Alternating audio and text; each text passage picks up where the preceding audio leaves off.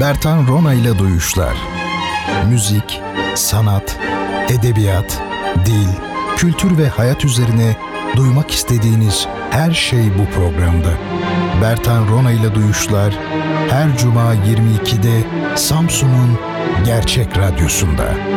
Bertan Rona ile Duyuşlar başlıyor. Efendim hepinize iyi geceler diliyorum. Sizleri hürmet ve muhabbetle selamlıyorum. Gerekli gereksiz ismi zikredilen Bertan Rona benim. Ee, iyi olduğunuzu ümit ediyorum. Görüşmeyeli. Bu program haftada bir yayınlanıyor. Bildiğiniz üzere cuma geceleri saat 22'de. Güzel bir gece ve güzel yani güzel bir gün ve güzel bir saat bence. Çünkü hafta sonu herhalde uyanma derdi yok. Çalışanlar için özellikle söylüyorum. Ve gece olması da iyidir. Gece insana güzel fikirler gelir. Yani Pessoa'nın dediği gibi gündüz bir hiçim, gece kendim olurum demiş. Öyle tabii yalnız kalırsan olursun.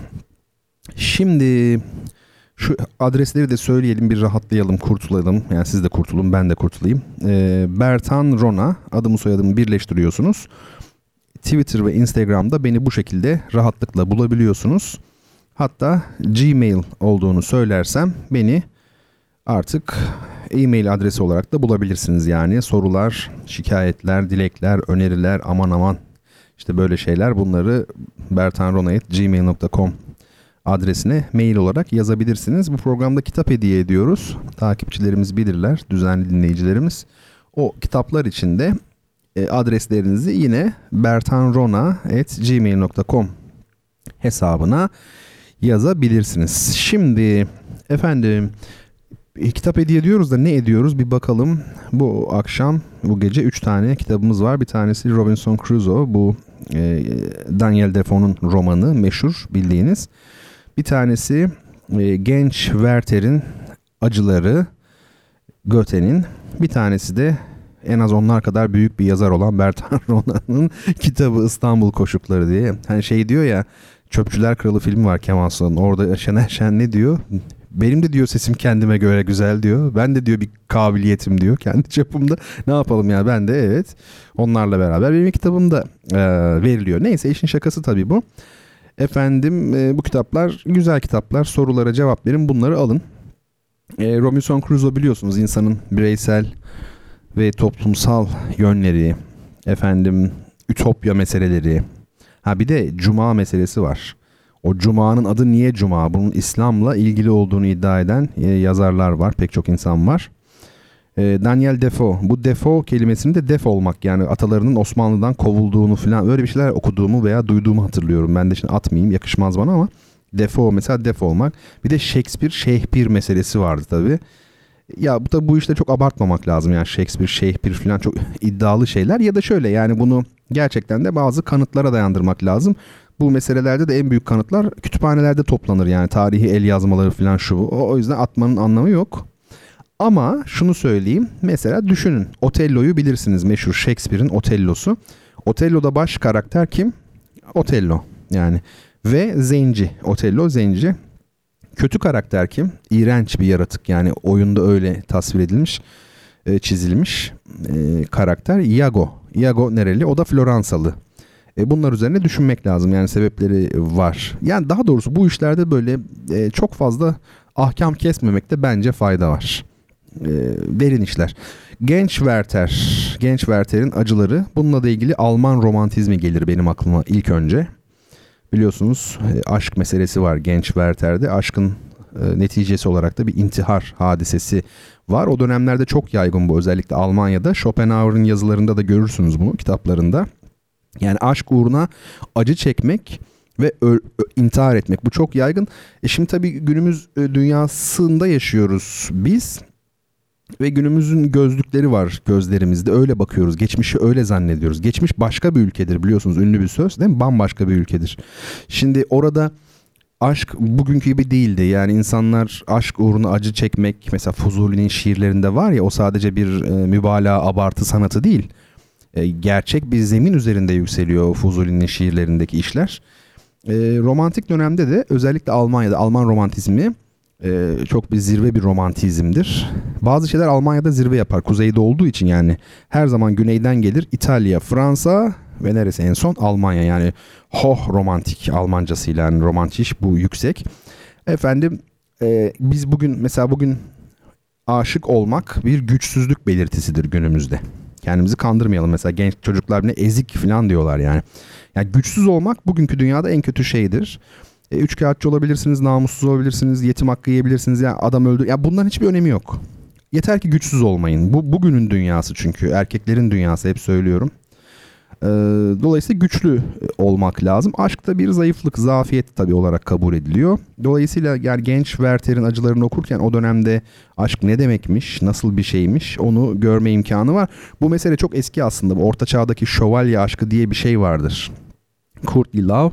Buna bir bakın internetten araştırın. Çok başka bir işlerdir yani bunlar. Bugünün insanı yoktu o zaman. Başka bir insan modeli yaşıyordu. Adanmaya müsait bir insan modeli. Adanma. Bu önemli bir şey. Peki Şimdi üçüncü kitapta niye İstanbul koşukları içine üzerine hiç konuşmuyoruz ya hakikaten mi benim kendi kitabım. Onda da bir bohem bir hayat var. Onda bir yer yer böyle bir şey vardır. Ne derler onun adına? Tıbbi şey kullanmak istemiyorum şizofreni çünkü bu rahatsızlıktan çeken insanlar var. Bu hoş olmuyor. Ama gerçekle hayali birbirinden ayırt edemeyen bir insan var bence o kitapta. Varoluş sancısı var.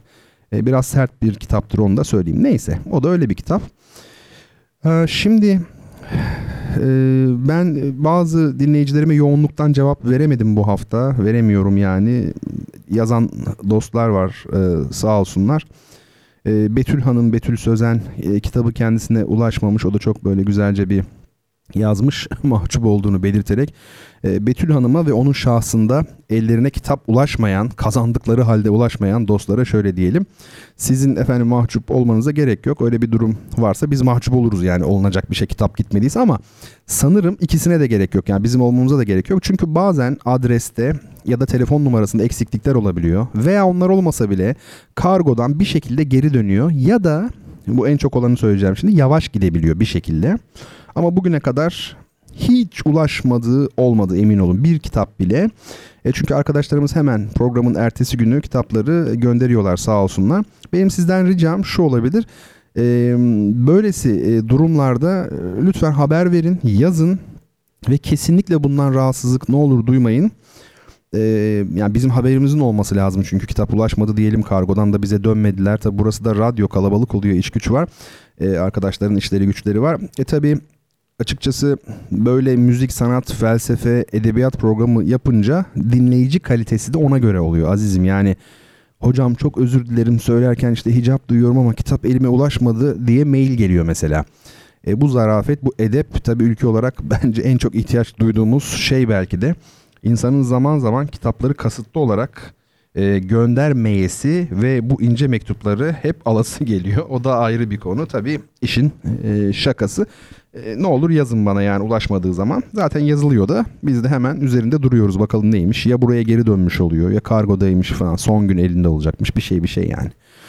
Şimdi bu hafta dört tane de soru var. Daha doğrusu geçen haftalardan bu soruların bir kısmı. Hani sıraya koyuyorum ya onları yanıtlamak için kendimce. Ben de böyle çok büyük merci gibi onları yanıtlamak için sıraya koyuyorum. Bazı insanlar vardı her hafta işte perşembe günleri soruları alıyorum falan gibi. Ne bileyim da, belki de o, o da önemli bir şeydir ne bileyim ya işte ben de yapıyorum aynısını. İnsan böyledir. Eleştirir eleştirir sonra kendisi aynı şeyi yapar ama yani. Ee, şimdi huzur nickname'i ile yazan ve gerçek adını soyadını bilmediğimiz e, sevgili dinleyicimin sorusu var. Selim Bey'in sorusu var. Fatih Çelik'in sorusu var ve Hüseyin Demir'in sorusu var. Ben şimdi bu gece programımız 4 bölüm ya. Ee, şey yapalım. Ee, her bölümde birine yanıt vermeye e, çalışayım. Şimdi huzur e, diyeceğim artık ona. O şöyle sormuştu. Bu en, Endülüs meselesiyle ilgili biraz konuşabilir misiniz gibi. Endülüs nedir, neyin nesidir diye. Valla Endülüs'ün ne olduğunu ben de tam olarak bilmiyorum ama bazı şeyler biliyorum. Şöyle söyleyeyim. Melez dilber olur diye çok güzel bir söz var. Melez dilber olur. İşte Endülüs'te e, İslam ile başka kültürlerin buluşmasıdır. Bana göre yani İslam'ın başka kültürlerle buluşması tabi dilberliği de temelde buradan kaynaklanıyor. Aslında İtalya da öyledir. Mesela belki daha önce söylemişimdir. Opera niye İtalya'da? Çünkü güneyin yani Güney Akdeniz'in Arap dünyasının ne derseniz deyin oranın e, melodizmi ile melodizm ne demek? Müzikte melodi unsurunun ağır, ağır basması demek. Her müzik öyle değildir çünkü. Bu güneyin melodizmi ile kuzeyin çok sesli anlayışının Almanya'dan gelen falan e, Flamanya'dan gelen birleşmesiyle olmuştur mesela. O yüzden İtalya e, Rönesans'ında aynı zamanda opera gibi e, şeyi göbeği. E, tabi burada mesela Sicilya Arap Krallığı var. Bu çok es geçiliyor. Şimanowski çok önemli bir bestecidir. Ben doktora tezimi onun üzerine yazmıştım. Onun bir senfonisi üzerine. Çünkü Mevlana'nın üçüncü yani Mevlana'nın bir e, gazelini kullanmış Şimanowski 3. senfonisinde. Ben de onun üzerine doktora tezi yazmıştım. E, onun Şimanowski'nin Kral Roje diye bir operası var. Orada İdris karakteri var. Yani bu İtalya yani e, şey Sicilya Arap Krallığı ile ilgili bir şey o. Endülüs'te o dönemde Arapça bir çeşit Esperanto niteliğinde olduğu için Yahudi düşünürler bile eserlerini Arapça yazıyorlardı. Yani İbn Rüşdler, Muhiddin Arabiler ve diğerleri. Tabii Muhiddin var bir de Muhiddin var. yani e, Muhiddin yani değil mi? Muhyi hayatla ilgili bir şey. Neyse ve diğerleri e, çok çarpıcı bir şey var orada bir ortam var Endülüs'te. Toledo, Cordoba neresi var başka mesela Sevilla, e, Malaga, e, Granada, Almeria böyle bir takım yerler. Dolayısıyla bu bölge yani İspanya'nın güneyi e, Endülüs denilen yer e, burası 600 yıllık bir e, Emevi egemenliği, İslam egemenliği dönemi var ama benim asıl vurgulamak istediğim şey şu. Zenginlik, bu buradaki zenginlik yani maddi değil sadece manevi o bilimsel zenginliği de kastediyorum. Dinin içinden değil hayatın gerçeklerinden geliyor bence. Şimdi bakın çok önemli bir şey. O nedenle de zaten yani o nedenle bir din aslında hayatla çelişmediği sürece ayakta kalıyor. Tarihe baktığımızda bu hep böyledir. Pagan dinler niye yok oldu? Yani çok tanrılı dinler vardı ya put, put, putperestler yani puta tapanlar. Çünkü hayatla ve gerçekle uyuşmuyordu. Ee, üzerinde şekillendikleri sosyokültürel, ekonomik formasyon değişince onlar da yıkılıp e, gittiler. Bu önemli bir şey. E, şimdi zenginlik hayatın kendisinden, hayatın dinamiklerinden gelir önermesine, benim bu önermeme katılmayanlar mesela şunu düşünsünler. Avrupa uygarlığı şimdiki zenginliğini, gücünü ve refahını, bilim ve sanattaki seviyesini Hristiyanlığa mı borçlu? Şu, öyle ya şimdi Avrupa şu an zirvede yani kendimizi kandırmayalım güç olarak yani. Öyle değil mi? Askeri güç deseniz öyle zenginlik, refah falan filan şehirlerini, mehirlerini yani itiraf edelim bunu yani başımızı şeye sokma anlamı yok ki. Peki bunu neye borçlu? Hristiyanlığa mı borçlu? Bence değil. Asıl olan insanların gündelik yaşamları içinde belki de her gün milyonlarca kere yeniden ürettikleri gerçek ihtiyaçlar, ilişki biçimleri ve çalışma paylaşma fenomenidir. Hayatın kendisi bu. Bakın Endülüs'te e, dinler bile o kadar iç içe girmişler ki başkent olan Cordoba'da meşhur bir şey vardı, kilise vardı. Meskita Kilisesi. İsme dikkat edin, Meskita Kilisesi. İlginç değil mi? Meskita ne demek biliyor musunuz? mescit var ya bizim mescit. Yani biz Türklerde cami deniyor yani. Bizde mescit farklı bir anlama kaymış ama normalde cami olmaz. Yani normal mescittir ismi. Secde edilen yer anlamında. Mescidin İspanyolca söylenişi meskita. E, yani bu kilisenin adı tam Türkçe olarak söyleyecek olursak cami kilisesi. Bu neden böyle? Çünkü Emevi egemenliği sona erdikten sonra bu görkemli cami, Kordoba Camii yani Kurtuba Camii ne yapmışlar? Kiliseye çevirmişler. İşte Fatih Sultan Mehmet'in Ayasofya'yı e, camiye çevirdiği gibi bir şey aslında. E, bu da e, son derece aslında normal bir şey. Tarihin dinamikleri içerisinde yüzlerce kez belki yaşanmış bir şeydir. Ama beni burada asıl ilgilendiren konu ortaya çıkan şu isme bakar mısınız? Cami Kilisesi. Ee, biliyor musunuz bizde de aynısı yani tam tersi ama aynısı olmuş oluyor. Var. İstanbullular bileceklerdir. Vefa'da kilise camii vardır. Yani onlarda cami kilisesi bizde kilise camii var. Ee, Molla Gürani Camii de denir ama halkın koyduğu esas isim sokaktaki isim kilise camiidir. İşte e, Cordoba'daki cami kilisesiyle aslında birebir aynı şey. Bence e, hayat denen bu yolda yürürken bazen bir felsefe, bazen bir din, bazen bir ideoloji, bir doktrin e, böyle her şeyi önceden tanımlamış dört tarafı çerçeveli ve çizgileri net olan sistemleri çok fazla hayatın önüne geçirmeye çalışarak hata ediyoruz. Böyle yaptığımız için de hem bireysel hem de toplumsal olarak zaman zaman duvara tosluyoruz. Gelin direksiyonu sıkmayalım ve hayatın ortaya koyacağı sorunlara önceden cevap vermeyelim. Hakikate ve hayata daha çok hürmet edelim. Endülüs ve tarihte zirve yapmış medeniyetler hayatla barışık oldukları ve ona bu saygıyı gösterdikleri için o noktaya gelebildiler ve emin olun çöküş dönemine giren, kokuşan ve dekadans böyle yaşayan medeniyetler ve toplumlar da hayatın gerçeklerinden koptukları için bu hale düştüler. E, biliyorsunuz ben Endülüs olsun veya bana sorulan başka bir konu olsun düz anlatmak yerine onun bağlantı içinde olduğu diğer konularla irtibatını ele alırım genellikle. E, çünkü ne yapayım yani Wikipedia bilgilerini mi anlatayım size? Endülüs medeniyeti şu yıllar arasında olmuştur. Efendim Tarık bin Ziyad filanca kişilerle çarpışmıştır. Yani bunu mu diyelim? Tabii ki hayır. Asıl olan informatik değil, bilgidir, gerçek bilgidir ve bilgi de ancak hayatla mümkündür diyerek son derece artistik ve tumturaklı bir biçimde bu meseleyi tamamlamış olup hemen şimdi bir şiir meselesine geçeceğim. Bu hafta bir değişiklik olsun. Şiiri ilk bölümde okuyalım diye düşündüm. Bu da Yahya Kemal e, Beyatlı'nın Vuslat adlı şiiri. E, duyuşa, duyuşların ilk bölümünde ben yanlış hatırlamıyorsam Yahya Kemal okumuştuk. E yine aynı kitaptan okuyacağız. Zaten Yahya Kemal'in tek kitabı budur. Kendi Gök Kubbemiz kitabı. Yani tek derken Eskişehir'in Rüzgarı ile adlı bir kitabı daha var ama o oldukça tabii ağdalı bir eski Türkçe ile yazılmış. Ee, günümüz Türkçesine daha yakın olan ve bugünkü gençlerin anlayabileceği kitap ancak e, kendi Gök Kubbemiz e, olabilir. Yahya Kemal'in e, şiirindeki en temel izlekler üzerine konuştuğumuzu hatırlıyorum. Özellikle de deniz üzerine durmuştum. Deniz üzerinde durmuştum yanlış e, hatırlamıyorsam. E, şimdi okuyacağımız şiir ise Vuslat adlı şiir. Vuslat biliyorsunuz buluşmak, birleşmek e, demek bir anlamda. E, burada tabii ütopya, cennet, hayal gibi toplumsal değerlerle pek uzlaşamayacak bir şair tasarımı hayali düşüncesi var şiirde. Bu arada Yahya Kemal de çoğu kere zannedildiğinin aksine bence benim görüşüm bu erotizmde vardır. Yani hiç Yahya Kemal'e kondurulmaz bu ama öyle değil.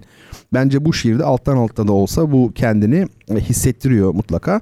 Belki de şey yapmak lazım, şiiri okumak lazım böyle hani anlatmanın da çok şeyi yok yani.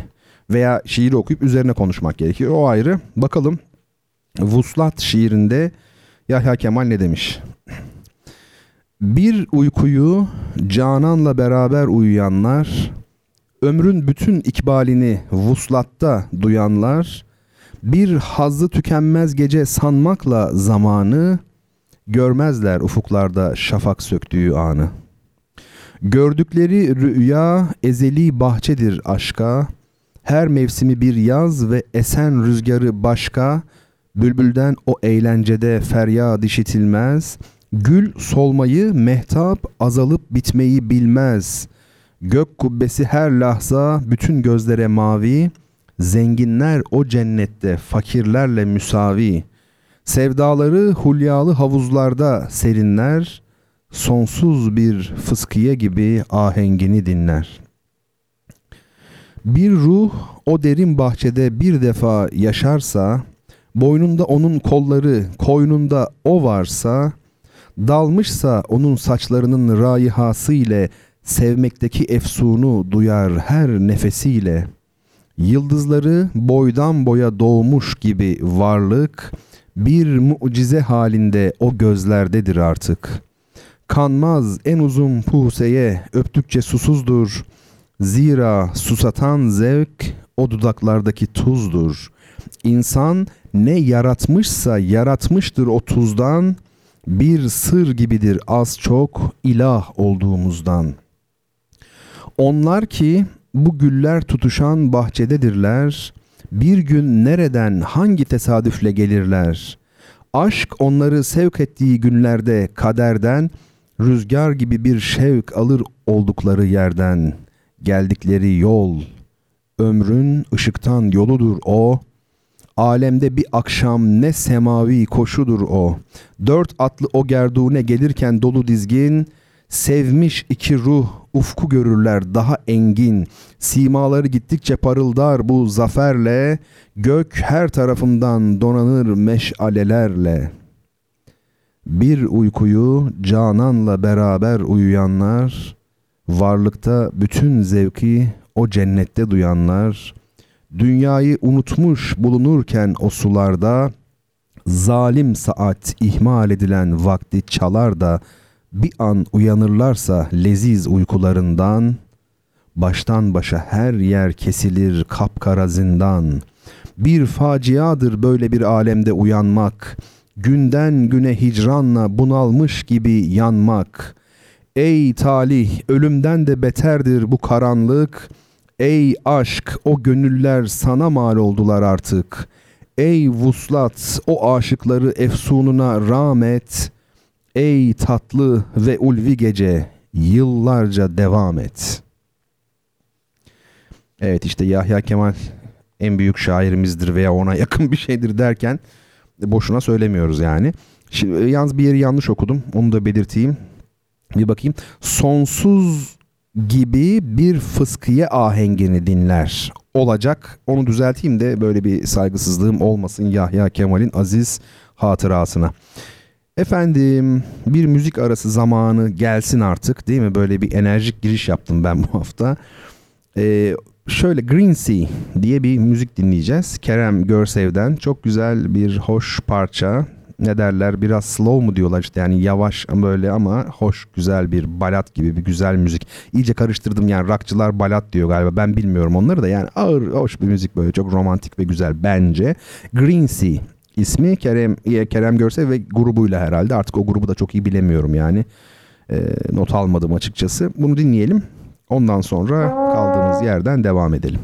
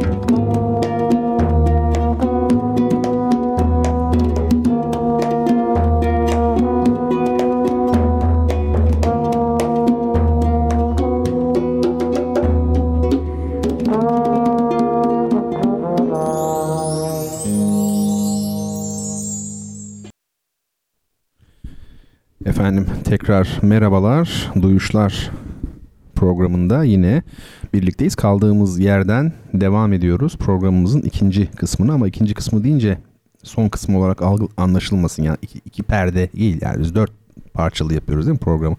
Dört müziğimiz var. İlkini geride bıraktık. Daha önümüzde güzel dakikalar var. Bir karşılıklı duyuşacağımız. Kimi duyar kulağıyla, kimi içten duyar. Yani bir şekilde duyuşulabilir. Efendim şimdi demiştim ya 4 adet soru var. Ee, bu gece cevaplamak istediğim ve bunların her birini programın bir bölümünde, bir kısmında cevaplayacağım demiştim. Birincisini az önce konuştuk. Endülüs sevgili Huzur'un e, isteğiydi. Nazik bir şekilde de teşekkür etmiş. E, rica ederiz elbette ki her konuda düşüncelerimizi paylaşırız. Neden olmasın? Yeter ki zaman ve zemin izin versin. Şimdi ikinci olarak sevgili Hüseyin Demir'in bir sorusu var. Hüseyin Demir hatırlarsınız geçen haftalarda yani ya önceki ya daha önceki hafta e, yeni bir kitabı çıkmıştı Lat isimli. O kitabı tanıtmaya çalışmıştık elimizden geldiği kadar. Yolu açık olsun. O arkadaşımız e, düzenli olarak programı e, takip edenlerden biri. Onların başında geliyor belki de. Çağrı filminin müzikleriyle ilgili düşüncemi sormuş ve kendisi de e, onu e, oldukça beğendiğini ben anlıyorum e, şeyden yazdığında. O kadar bazen e, yoğun oluyorum ki yani tam hatırlayamıyorum ama e, şeyi biliyorum yani çağrı müzikleriyle ilgili benim düşüncemi tabii soruyor ve kendisinde e, olumlu e, baktığını e, zannediyorum. Şimdi önce şunu soralım. Çağrı The Message orijinal ismi iyi bir film mi? Mesela öyle ya her e, şeyde Değil mi? Özellikle Ramazan e, ayında part dizi olarak bize sağ olsun kanallar izletiyor. Her sahurda falan açıyorsunuz. Anthony Quinn var falan. Şimdi çok izlediğimiz bir film yani değil mi? Artık zaten YouTube var. Her şeyi izleyebiliyorsunuz istediğiniz an. Çağrı iyi bir film mi? Ben kendi cevabımı söyleyeyim. Bence kesinlikle çok iyi bir film. Samimi düşüncem Çağrı'nın iyi bir film olduğu. Ama şimdi bir aması var oraya gelelim. Çağrı'nın iyi olmasının nedeni sinematografisi ve oyunculuklarının iyi olmasıdır. Yani yönetmen Müslüman biliyorsunuz rahmetli Mustafa Akat bir terör saldırısında hatırladığım kadarıyla maalesef hayatını kaybetti. E, Lübnan'da mı bir yerde. E, kendisi Müslüman ama sinema dili e, Müslüman veya doğulu bir dil değil. Olamaz da zaten. Neden olamaz? Çünkü öyle bir dil yok. Ee, yanlış anlaşılmasın. Ben öyle bir dil olsun diye ısrarcı olduğumdan bunu söylemiyorum. İlla ki öyle olsun diye söylemiyorum. Çünkü e, caz müzisyenimiz Aydın Esen var çok severim. Ondan e, mülhem bir şey söyleyeyim. Sanatın bizi doğuya veya batıya götürmesini değil yukarı kaldırmasını, yükseltmesini bekleyen bir insanım. Benim için çok önemli değil. Önemli olan iyi olsun. Bu çok çok önemli. E, bu tabi ayrı bir bahis.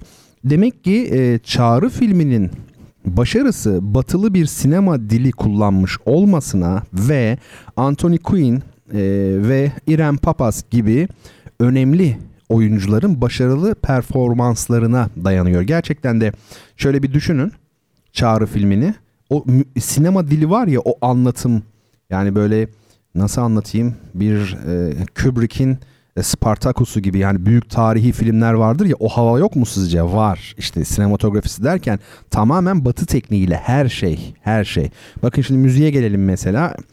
Ee, her ne kadar e, makamsal yönü ağır basan e, dinlediğimizde değil mi? E, hepimizin böyle kendimizden bir şeyler bulduğu bir müzik olsa da bir hatırlayın Çağrı filminin müziklerini ki ana teması yani Çağrı filminin müziği denildiğinde hepimizin aklına gelen temel parçası Hicaz makamında olsa da bu müziğin oluşturulma biçimi, kullanılan orkestra ve yine bu müziğin üslubu e, ve konuşma, anlatma tarzı tamamıyla batılı bir çerçeve içindedir aslında. Dediğim gibi ben bunda bir sakınca görmüyorum. Hatta bu şekilde güzel olacaksa ki olmuş işte bu şekilde olsun.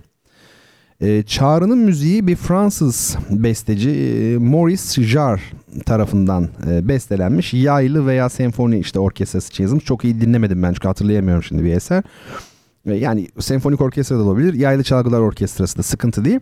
Tabii bunların e, yanı sıra çok başarılı olduğunu belirtelim. Yani Çağrı'nın film müzikleri başarılı müzikler. Öyle değil mi? Yani şimdi yıllarca hepimizi etkiledi. Hani e, tabii peygamber gösterilmediği için ona böyle yaklaşıldığı zaman böyle yüze vuran bir ışık var ya nur. O sırada böyle bir çok e, hoş sade bir müzik vardır mesela değil mi? O, o, o kadar az sesle bile ne kadar etkileyici olmuş besteci değil mi? Ne, neden bu kadar e, başarılı oldu? Aslında cevap hiç e, belki ummadığınız bir cevap ama çünkü besteci bir profesyoneldi. Yani film için müzik yazarken ne yapılması gerektiğini biliyordu duyguları ve sahneleri, e, görüntüleri müzikle desteklemekte ustaydı. Bu kadar basit. Yani bu bir sektör tabii. Bakın e, şöyle yapalım. Şimdi sizden bir ricam var. E, sizlerden bir ricada bulunuyorum. Bir ordunun, bir ordu düşünün şimdi. Şafakta güneş doğarken ilerlediğini hayal edin. Gerçekten hayal eder misiniz bunu böyle? Gözlerinizi kapatın. Şafak, güneş doğuyor bir ordu ilerliyor ama şey böyle görkemli bir ordu ilerliyor. Gözlerinizi kapattınız bunu kurdunuz. Şimdi de benim ee, size çalacağım bir müzik var. Aynı şeyi lütfen e, o müzikle yapın. Yani o orduyu hayal ediyorsunuz ya yürüyen bir noktaya hedefe giden bir ordu. Ağır ağır gidiyor böyle. Şimdi çalacağım müzikle yapalım bunu. Ama müzik arası vermiyoruz burada. Sadece kısa bir örnekleme yapacağız. Ben sevgili yönetmenimden rica ediyorum. O girsin müziği. Bakın hayal edin aynı şekilde. Buyurun.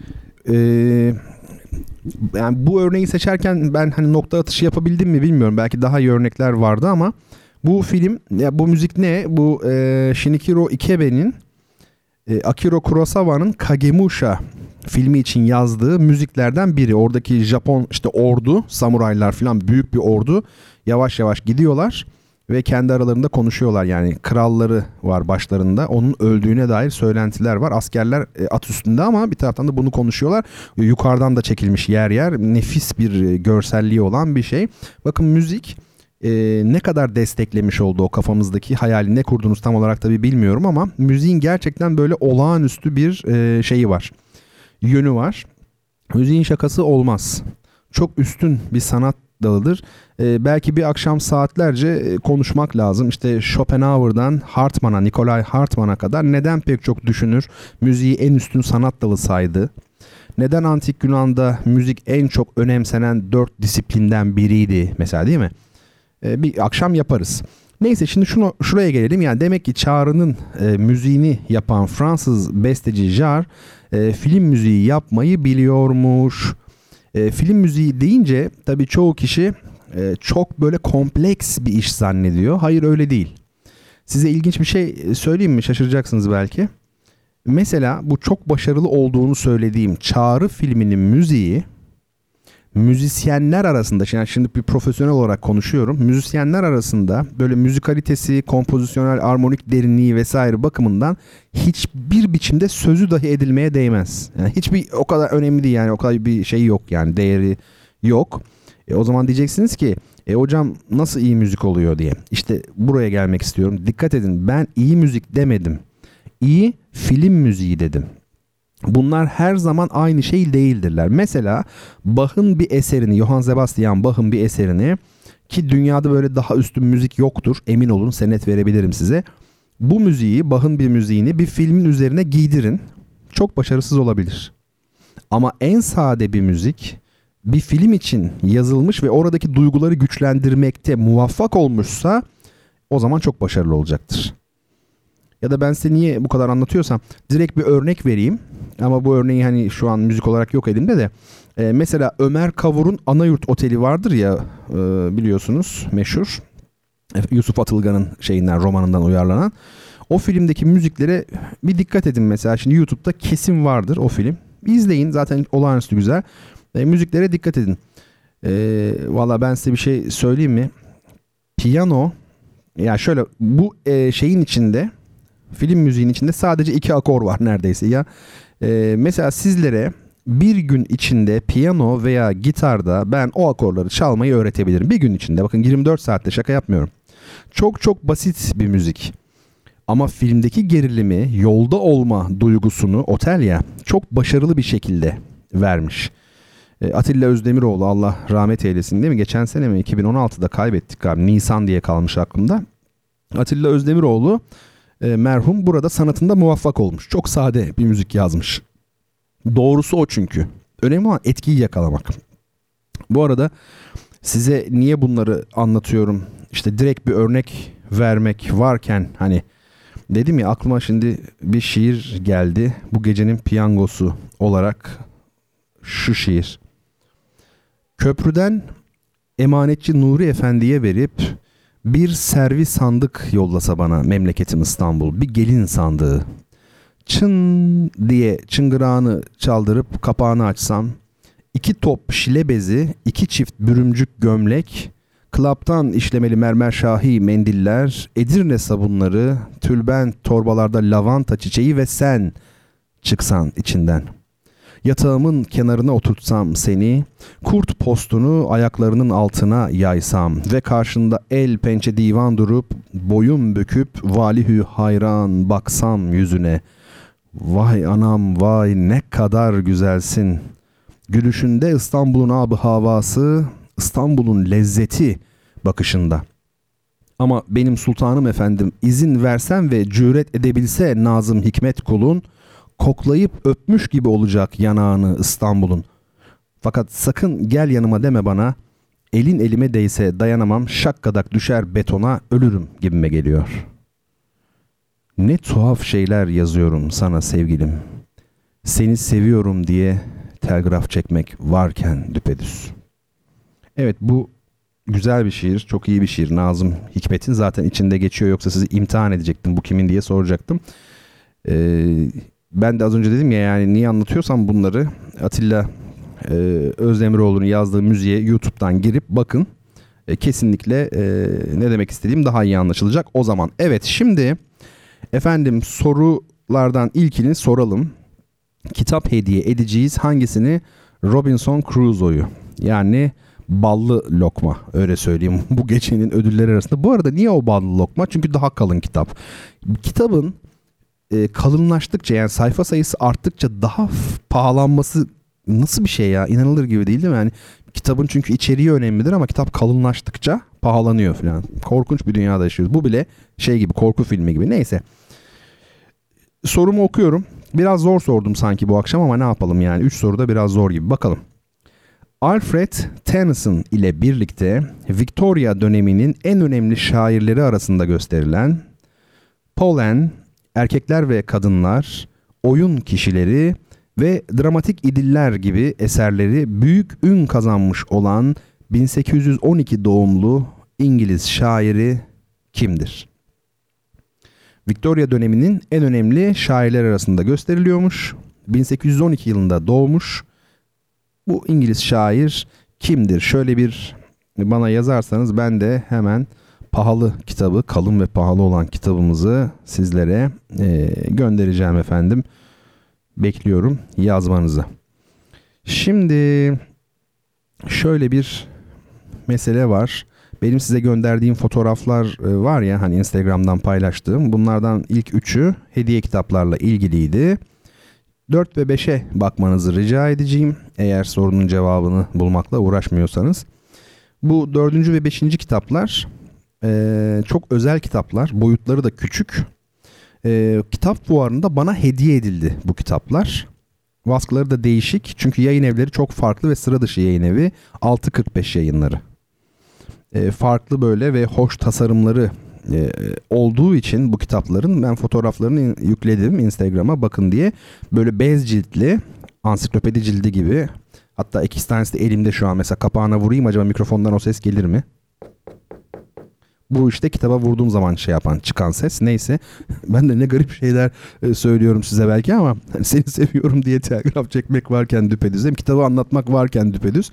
Ama şöyle yani hani adamların şimdi insan çok kitap aldığı zaman biraz da farklı tasarım istiyor yani değil mi? Neyse 6.45 yayınları bana da hediye ettiler. Yani enteresan. Benim böyle garip bir şekilde e, ünlü ya da çok önemli biri sayılma şeyim var. Ba, e, bahtsızlığım mı, bahtım mı, kaderim öyle yani. O konuda nasibim var yani. Beni böyle çok ünlü biri zannediyorlar. E, şimdi tabii önemli başka, değerli başka yalnız onu da söyleyeyim. Yani önemli kişiler genelde değerli olmaz. Değerliler de çok önemli olmaz. Bu da bir cilvesidir kaderin. Bu birinci kitap Dinin Zaferi.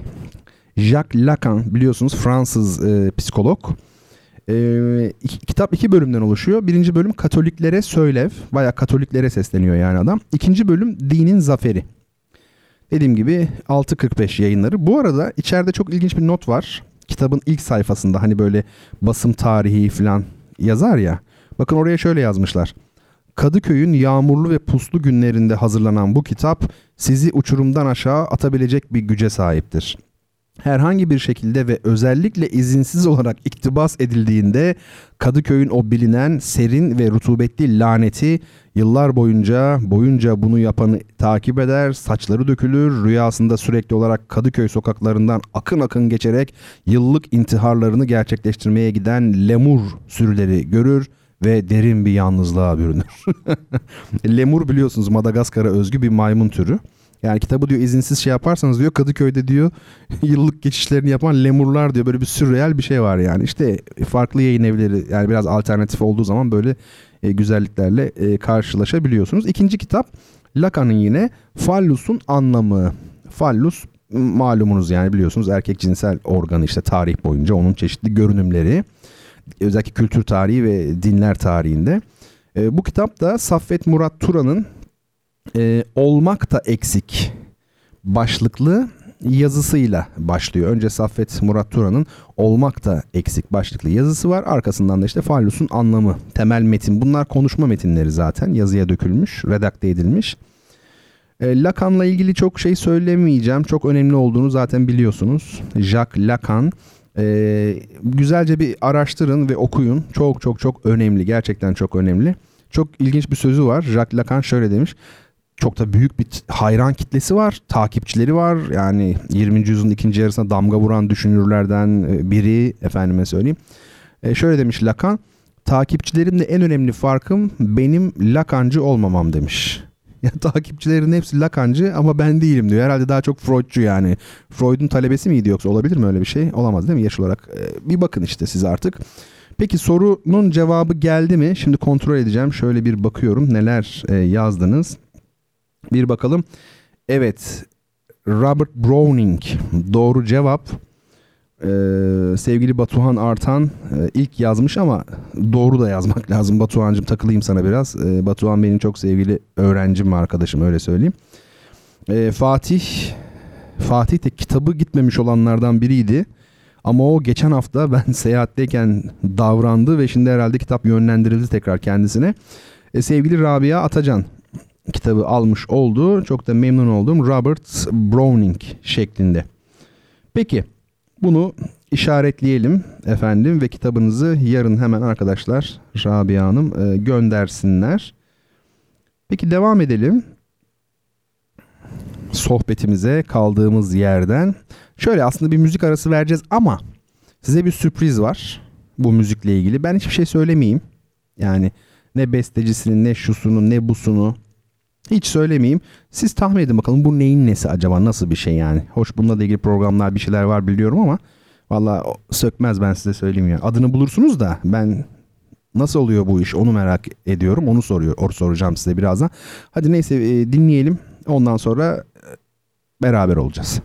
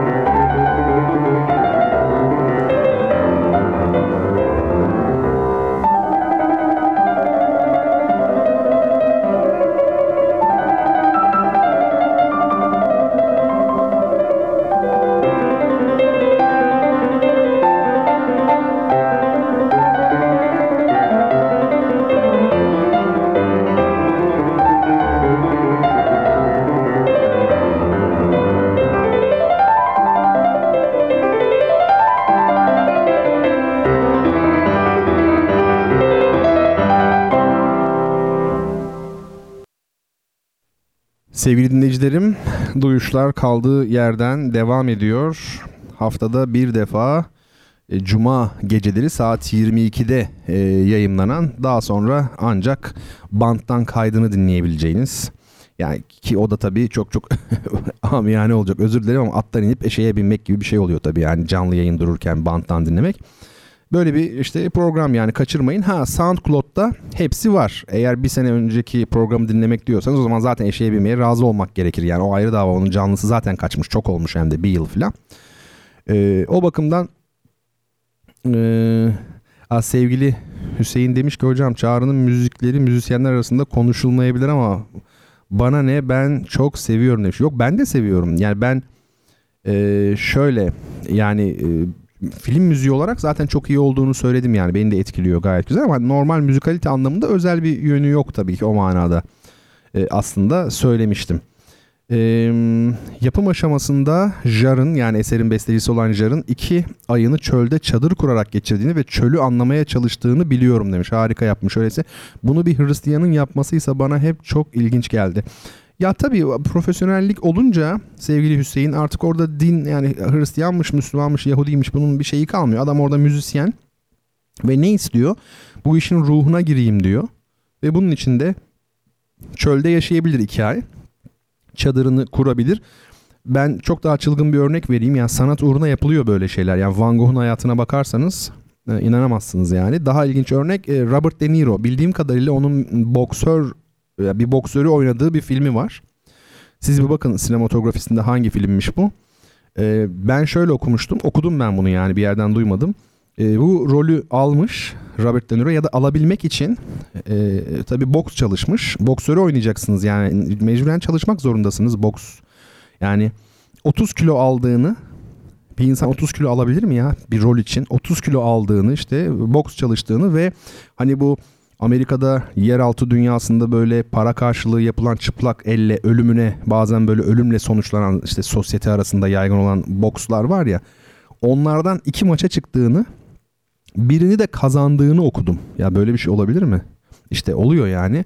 Dolayısıyla e, Maurice Jarre da tabii çöl nedir bunu bir anlayayım. Ona göre işte peygamberin hayatını anlatayım veya İslamiyet'in yayılışını anlatayım gibi şey olmuş olur düşünmüş olabilir. Yapılabilir yani profesyonel şeyde bunlar var. Peki az önce dinlediğimiz müzik neydi? Fikri olan var mı bilmiyorum. Ama güzel bir müzikti. Tabii hepimizin bildiği Daha Dün Annemizin Kollarında Yaşarken isimli parça bu değil mi? Bu aslında ne biliyor musunuz? Size söyleyeyim bunun ne olduğunu. Bu bir Fransız şarkısı, çocuk şarkısı üzerine çeşitlemeler. Yani bizim e, daha dün annemizin olarak bildiğimiz e, parça Fransızca bir adı var. Yine anne ile ilgili. Bir çocuk şarkısı. Bunun üzerine çeşitlemelerdi az önce dinlediğimiz müzik. Kimin bestesi? Mozart'ın. Wolfgang Amadeus Mozart çeşitlemeler yazmış. E, bunun üzerine zaten dikkat ettiyseniz tema yani o daha dün annemizin olan kısmı var ya tema orası sık sık geliyordu. Neden? Çeşitleme 1, çeşitleme 2, üçüncü çeşitlemede bir daha geliyor ama bu defa ne yapıyor? Örgüyü değiştiriyor, armoniyi değiştiriyor, bir şeyi değiştiriyor besteci falan teknik şeylere girmeyelim. E, buna çeşitleme diyoruz. Tabii Mozart deyince çocukluk kavramı çok önemli. Sadelik, yalınlık, çocukluk, saflık Mozart'ın müziği böyleydi. Çünkü klasik müzik yani barok veya romantik dönemlerden olmayan yani klasik ekol bu resimde de böyledir. Yalınlık ister, açıklık ister, berraklık ister. Bach'ta böyle değildir. Bach'ta yalınlık yoktur, berraklık yoktur, açıklık yoktur. E, Bach'ta derinlik vardır, süsleme vardır. Yani bir perdenin arkasında gelir her şey. Ama Mozart'ta çok ön planda, çok net, çok açık, form çok belirgin e, klasiği klasik yapan biraz da bu zaten. Bir de Mozart'ın kendisi de zaten son derece çocuksuydu. O hep çocuk olarak yaşadı aslında ve çocuk olarak öldü. Yani Mozart adı verilen yetişkin bir insan pek olmadı. Yani çok kısa bir zaman dışında. Çünkü 35 yaşında öldü zaten. Harika çocuktu bir de.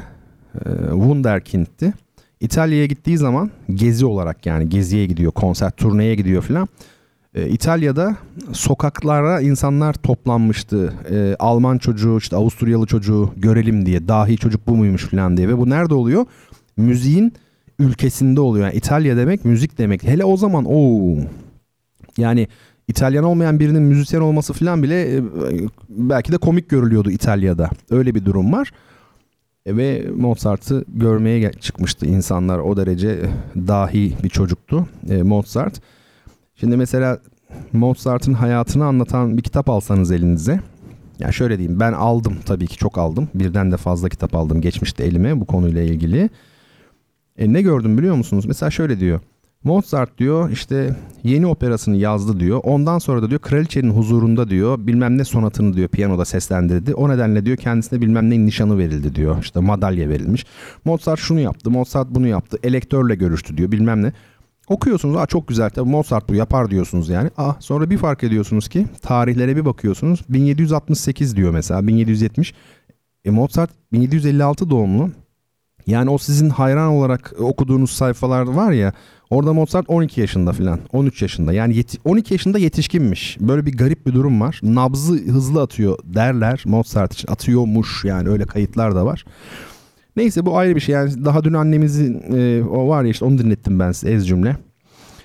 Şimdi sevgili dinleyicilerimizin soruları dördüncü sorudan üçüncü süne gelmiş olduk şimdi. Bu soruyu soran çok sevgili dinleyicim e, Fatih Çelik. O demiş ki hocam diyalektik nedir? Tabii bu soru aşırı zor bir soru normalde. Çünkü diyalektik nedir? Yani bunun cevabını vermek öyle kolay bir şey değil. Daha doğrusu özetlenemez yani.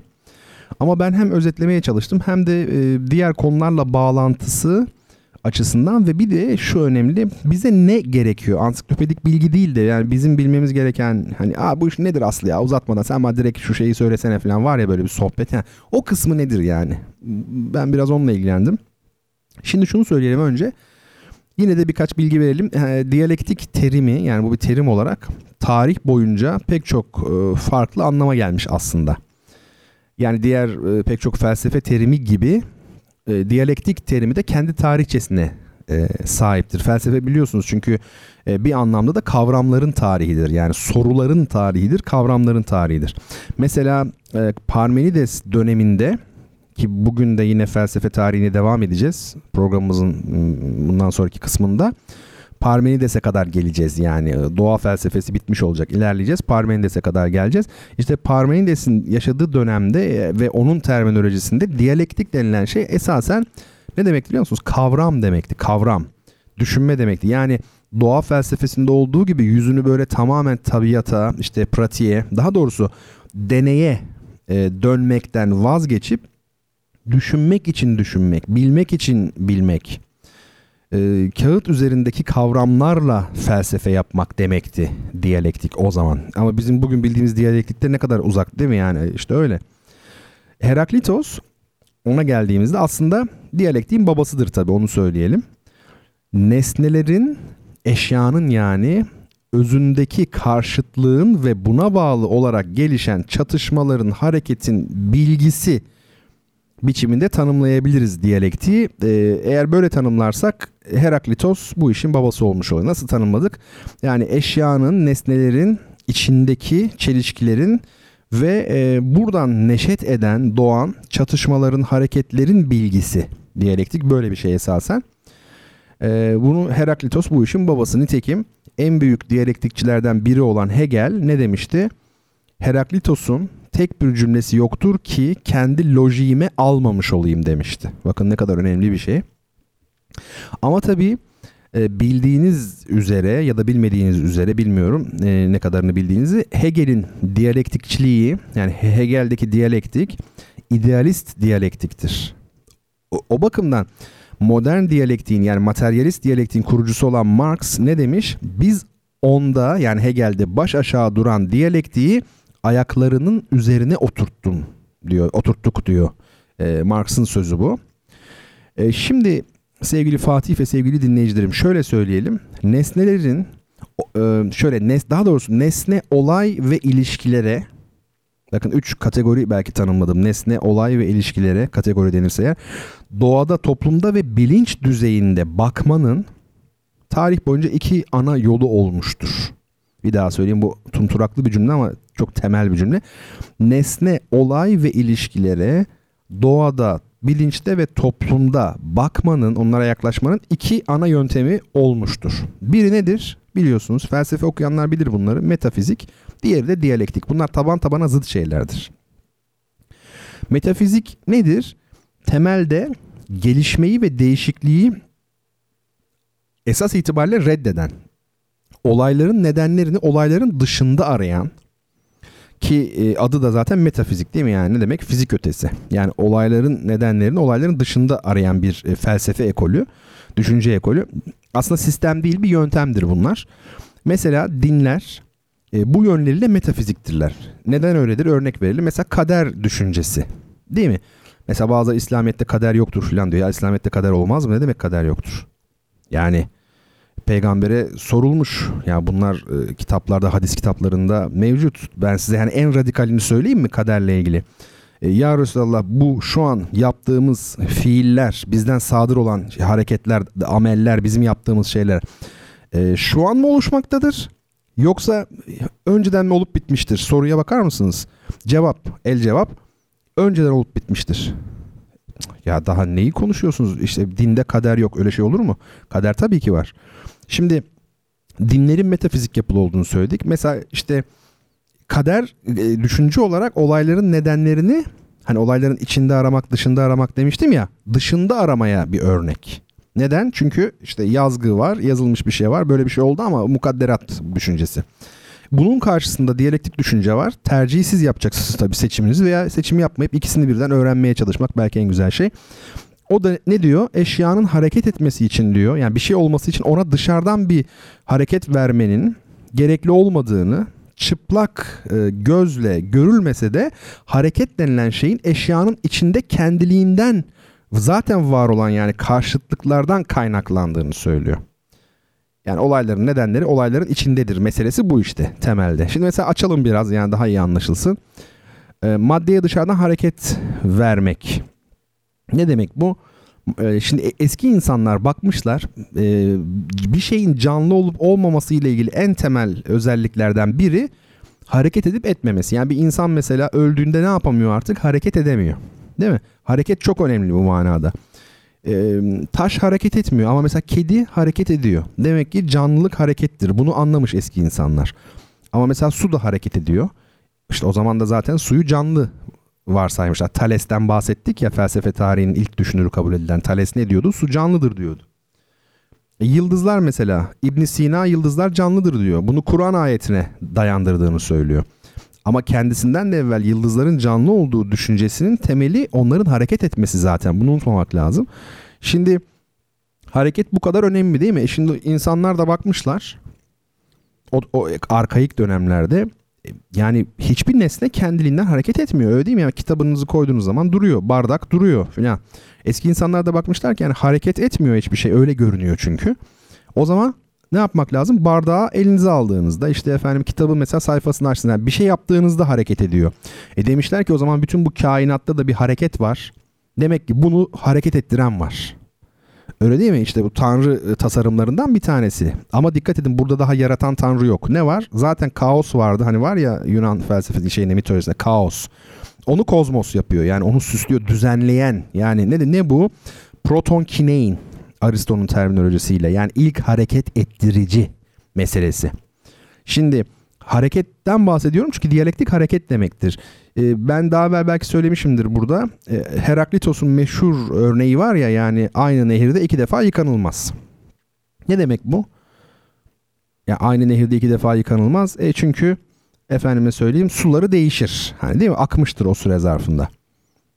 Ama acaba bunu mu demek istiyor? Yani bu kadar basit bir şeyi bu şekilde söylemiş olabilir mi Heraklitos? Orada başka bir şey söylüyordu. Ne diyordu? Aynı nehirde bakın iki defa yıkılmaz. Bu şu demek senin aynı gördüğün nehir aslında farklı nehir artık. E çünkü suları aktı ama dıştan bakan bir hafta arayla gelse aynı nehir diyecek buna.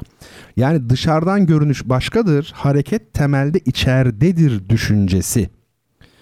Ee, bu Heraklitos'un söylediği şey.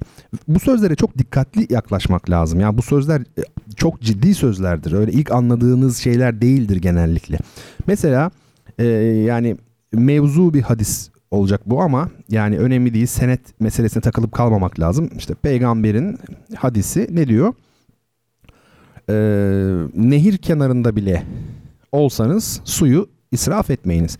Bir şeye göre kavle göre abdest alırken suyu fark etmez yani ikisinde de aynı şey. Nehir kenarında bile olsanız suyu israf etmeyiz. Şimdi niye nehir kenarında bile olsak? Ne demek bu? Yani bu çok şey bir söz mü yani şey mi hani sadece böyle ay be ne edebi yani orada bile olsan israf etme filan. Hayır başka bir şey anlatıyor. Ama biz anlamıyoruz. Ne, ne diyor? Daha da derinleri vardır da hani bizim anladığımız en azından ilk planda şöyle bir şey. Nehir kenarında bile olsanız israf etmeyin. Demek ki israf denilen şey suyla ilgili değil. Çünkü nehirde sen istesen de ya bir nehirde suyu boş akıtabilir misin? Nehir bu ya zaten akıyor. Yani sen ne yaparsan yap aslında bir israfta bulunamazsın orada normalde. Demek ki bu söz israf denilen kavramın insanın kendisiyle ilgili olduğunu söylüyor. Yine nehir deyince aklıma geldi ve iyi güzel oturdu yani uyuştu e, yerine. Buna dikkat etmek lazım. Devam edelim. Bu arada bu nehir biliyorsunuz bırakmak, serbest bırakmak hani akıyor ya ve rehin onun tam tersi. O da tutmak demek ya. E, münkalip kelimeler yine Arapçanın güzellikleri. Neyse olayların nedeni nerede? Yani onların içinde mi dışında mı? Mesela daha toplumsal alandan bakacak olursak mesela İran'da bir takım olaylar oldu biliyorsunuz bu geçen ay, geçen haftalarda hatta değil mi? Yani bir şeyler oldu ne oldu anlaşılmadı falan sonra bitti şu bu. Orada İran lideri kimdir e, adı Ruhani mi hangisiyse onların isimleri tabii birbirine benziyor Farsça olarak. Ee, o mesela e, şöyle bir şey dedi televizyonlarda hatırlarsın işte düşmanlarımızın oyunu hemen işte Amerika yaptı bunu Avrupa yaptı falan filan gibi şeyler bu toplumsal düzeyde bir örnek. Ne olmuş oldu? Olayların nedenleri içeride değil dışarıda. Ama mesela ben bu örnekte söyleyeyim aslında bal gibi de ben içeride olduğunu düşünüyorum. Bugün değilse bile bir gün mutlaka o sorun tekrar patlak verecek. Onlar da biliyor aslında. Yani şunu demek istiyorum. Toplumda da geçerli tabii. Sadece doğada veya sadece bilinç düzeyinde değil. Bu metafizik e, olsun, idealizm olsun, diyalektik olsun, materyalizm yani hem yöntem hem de sistem olarak e, hem kategorik anlamda her noktada geçerli. Onu söyleyelim. Efendim şimdi e, sevgili Fatih tabii diyalektik üzerine çok çok uzun konuşulabilir ve sevgili dinleyicilerim tabii Fatih sorduğu için öyle söylüyorum ama akademik açıklamalar da yapılabilir. E, gel gelelim hem insanları sıkmış olabiliriz daha fazla sıkarız yani. E, zaten felsefe tarihi üzerinde durmaya işte çalışıyoruz. Bence de asıl olan ve yeterli e, olan budur diye düşünmekteyim. Şöyle bir bakalım. Bir soru su veya başka buna benzer bir şey sevgili Hüseyin galiba yazmış. String teorisi vardır hocam diyor. Çok çok kabaca maddenin kuantum boyutta titreşen iplikçiklerden ve hareketin daim olduğundan bahsediyor. Şüphesiz şüphesiz yani modern bilim zaten bunu çoktan ortaya koydu. Yani hareketsiz hatta ben daha e, şeyini söyleyeyim ben onlara tabi o konulara girmiyorum ama hareket madde mekan ve zaman. Bu dört kavram aynı şeydir aslında. Biri olmadan diğeri olmaz. Mekansız madde olmadığı gibi maddesiz de mekan olmaz. Bir düşünün şöyle bir. Maddeleri atın hiç mekan kalmayacağını göreceğiz. Boşluk diye bir şey olamaz. Neyin boşluğu? Çünkü yok ki hiçbir şey. E, hareketsiz de madde olmaz. Maddesiz de hareket olmaz. İkisi birbirinin aynı şey aslında. Ee, Mozart'ın diyor Batuhan, sevgili Batuhan kitap kazanamamış olmanın değil mi şeyiyle e, motivasyonuyla Mozart'ın diyor Avu Dreje Maman herhalde Fransızca böyle okunuyor diye bilinen bestesi Ah anneciğim size neden acı çektiğimi söyleyeyim mi? Çünkü babam benim büyük bir insan gibi akılla fikirle hareket etmemi istiyor. Bense bonbonların akıldan mantıktan daha değerli olduğuna inanıyorum demiş. Evet tam Fransız pedagojisine uygun bir e, şarkı sözü. Teşekkür ediyorum sevgili Batuhan. Hadi gelin şimdi sizi bir Hasan Keyfe götüreyim. Hasan Keyfe gideniniz kaç kişi bilmiyorum. Gidenler bir yazsın bakayım kaç kişi gitmiş Hasan Keyfe. Çok düşük bir sayı olacağına eminim. Hasan Keyf e, Dicle nehrinin kıyısında bir yer. Çok gündeme geliyor biliyorsunuz Hasan Keyf. Yani yaklaşık 20 yıldır belli aralıklarla gündeme geliyor.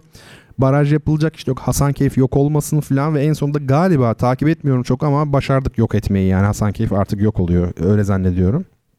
Şimdi nerede Hasan Keyf? Dicle Nehri'nin kıyısında onu söyleyeyim. E, medreseleri, rasathanesi, darüşşifası e, ve tabi diğer bütün eğitim kurumlarıyla e, bölgenin ilim ve kültür merkeziymiş Hasankeyf bir zamanlar. E, ulaşım yollarının ve ticaret merkezlerinin tabi yer değiştirmesiyle önemini kaybetmiş. Bu ilçe Hasankeyf bir ilçe aslında. Sahip olduğu zengin tarihsel yapılar nedeniyle 1981 yılında tamamen sit alanı ilan edilerek koruma altına alındı. Bu GAP projesi var ya Süleyman Demirel rahmetli GAP'ı gaptırmam demişti. yani Özal zamanında Özal e, bu Güneydoğu Anadolu projesinin o barajları falan sahiplenir gibi oluyor. Demirel de tabii kendisi başlattığı için daha önce projeyi GAP'ı gaptırmam demiş idi. Tabii bu Ilısu Barajı işte GAP e, kapsamındaki e, Ilısu Barajı nedeniyle bütün bu tarihsel yapılar bütünüyle sular altında kalacak. E, tarihçesinden çok kısaca bahsedelim. Aslında bu bölgenin neyin nesi olduğunu tam olarak ne zaman kurulduğunu bilen yok yani o kadar eski. E, tabii şehrin, e, kentin daha doğrusu. Bu arada kent kelimesini insanlar hep yanlış anlıyor. Yani mesela İstanbul bir şehirdir değil mi? Kenttir. Tamam.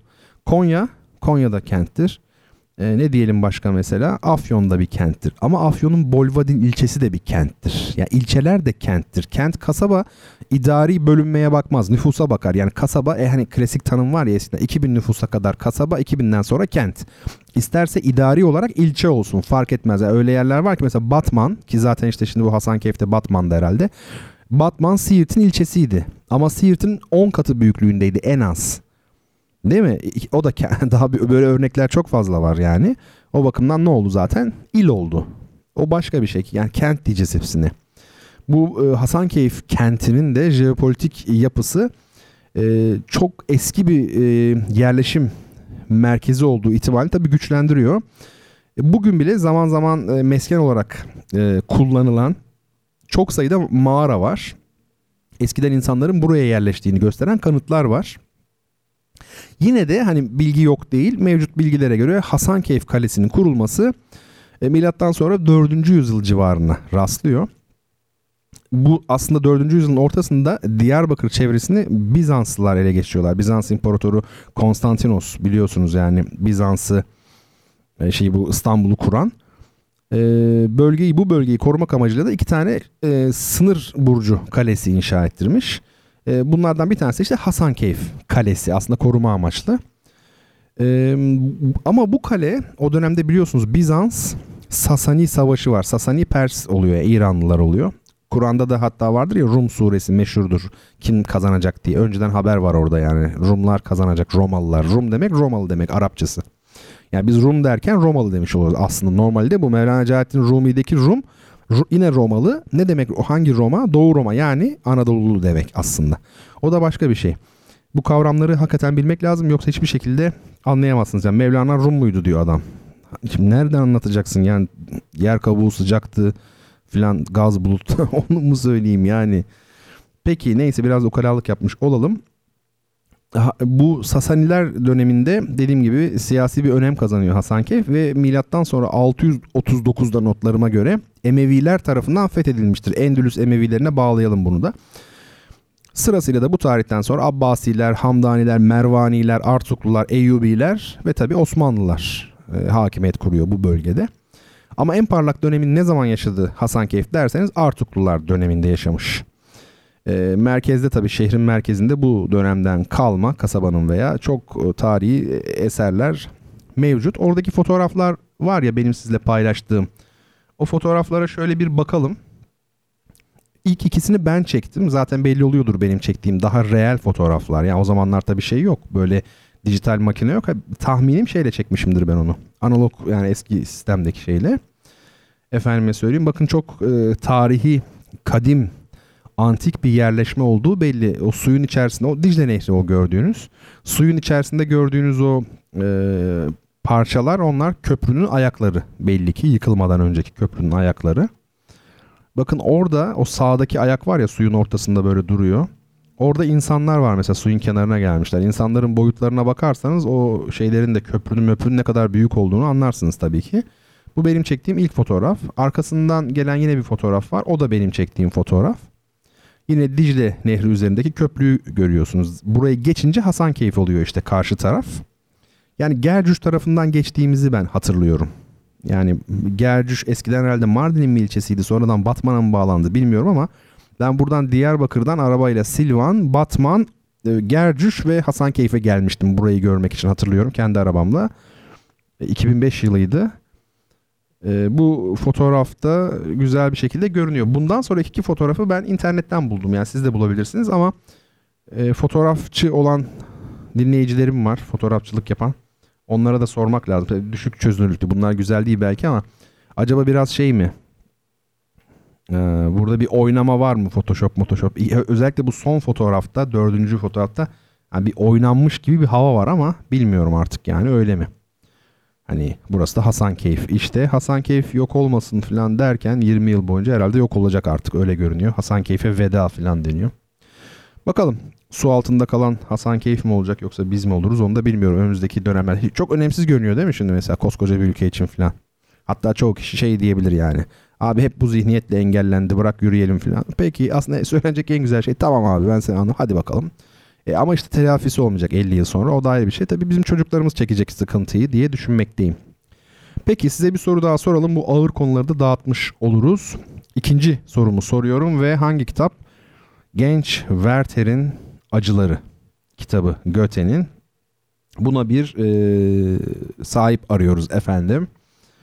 Sorulara cevap vereceğim. Sorular gelmiş. E, görüyorum onları ama bir belki aradan sonra bakarız. Şimdi bunları bir okuyalım sorumuzu yani 20. yüzyılın en önemli Amerikalı heykeltıraşlarından biri olan mobil heykel yani hareketli heykel düşüncesine getirdiği büyük yeniliklerle tanınan aynı zamanda tabloları, taş baskıları, kanaviçe ve mücevher çalışmaları da bulunan modern sanat insanı kimdir? Yani bu 20. yüzyılın e, büyüklerinden yalnız onu söyleyeyim ya öyle sıra dışı bir isim sormuyorum. Çok büyük bir isim. Ya Picasso gibi, Stravinsky gibi büyük bir isim. 20. yüzyılın en önemli Amerikalı heykel tıraşlarından biri. E, heykel düşüncesine getirdiği çok büyük yenilikler ve mobil heykel meselesi var özellikle. Bu kişi kimdir? Size bunu soruyorum. Şöyle bir bakalım yazanlar olacak mı? Peki. Siz onu yazarken son sorumu bu. Bir bakayım ona. Son soru değil herhalde. Hani dinleyici sorularına cevap veriyordum ya. E, ona bir bakacağım. Son soru da olabilir tam olarak. Bir atlayan atladığım olduysa beni lütfen e, affedin. Soru şöyle dinleyicilerin soruları komplo teorileri hakkında. Ee, Selim Bey hocam komplo teorileri hakkında ne düşünüyorsunuz diye sormuş. Tu, ben şimdi bu konuda uzatmayayım ama sadece birkaç şey söyleyeyim. Çok kısa konuşayım. Ben bazı şeylerin saklanabileceğine inanıyorum tabii. Devletler tarafından, ülkeler tarafından yani gizli bir takım odaklar, mahfiller tarafından saklanabilir bazı şeyler. Buna yani inanıyorum ama bilimsel olarak açıklanabilen şeylerin böyle bilim dışı iddialarla e, öne sürüldüklerini de çok iyi biliyorum. Mesela işte ilk akla gelenlerden biri Amerikalıların 69'da Ay'a gitmedikleri iddiası. Yani 1969'da Ay'a gidilmedi. O stüdyoydu o fotoğraflar, o görüntüler. Peki ben şimdi şunu soruyorum. O fotoğraflar eğer gerçek değilse yani Ay'a gidilmediyse, Amerikalılar Ay'a gitmediyse soru şu. Çok kısa bir süre sonra nasıl gittiler? Yani öyle ya Amerika 69'da Ay'a gitti. Sonra bakın Ay e, seferlerini hangi e, dönemlerde olmuş yani ne kadar kısa aralıklarla olduğunu göreceksiniz. Nasıl gittiler o zaman? Ya madem gidemiyorlardı da. Ee, peki o teknoloji madem 69'da yoktu. Ay'a gidemiyorlar ya bizi kandırıyorlar bu şekilde. 69'da yoktu.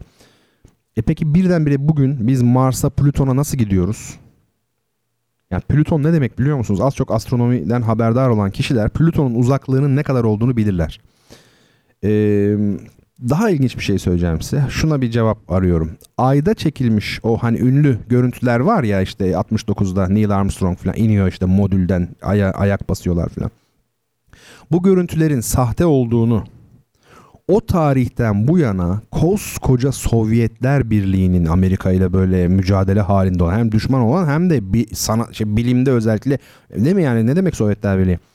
Yani o tarihten bu yana Sovyetler Birliği'nin bilginleri bilim insanları, alimleri, alimeleri neyse ispat edemediler. Onlar anlamadı. Onlar ispat edemediler.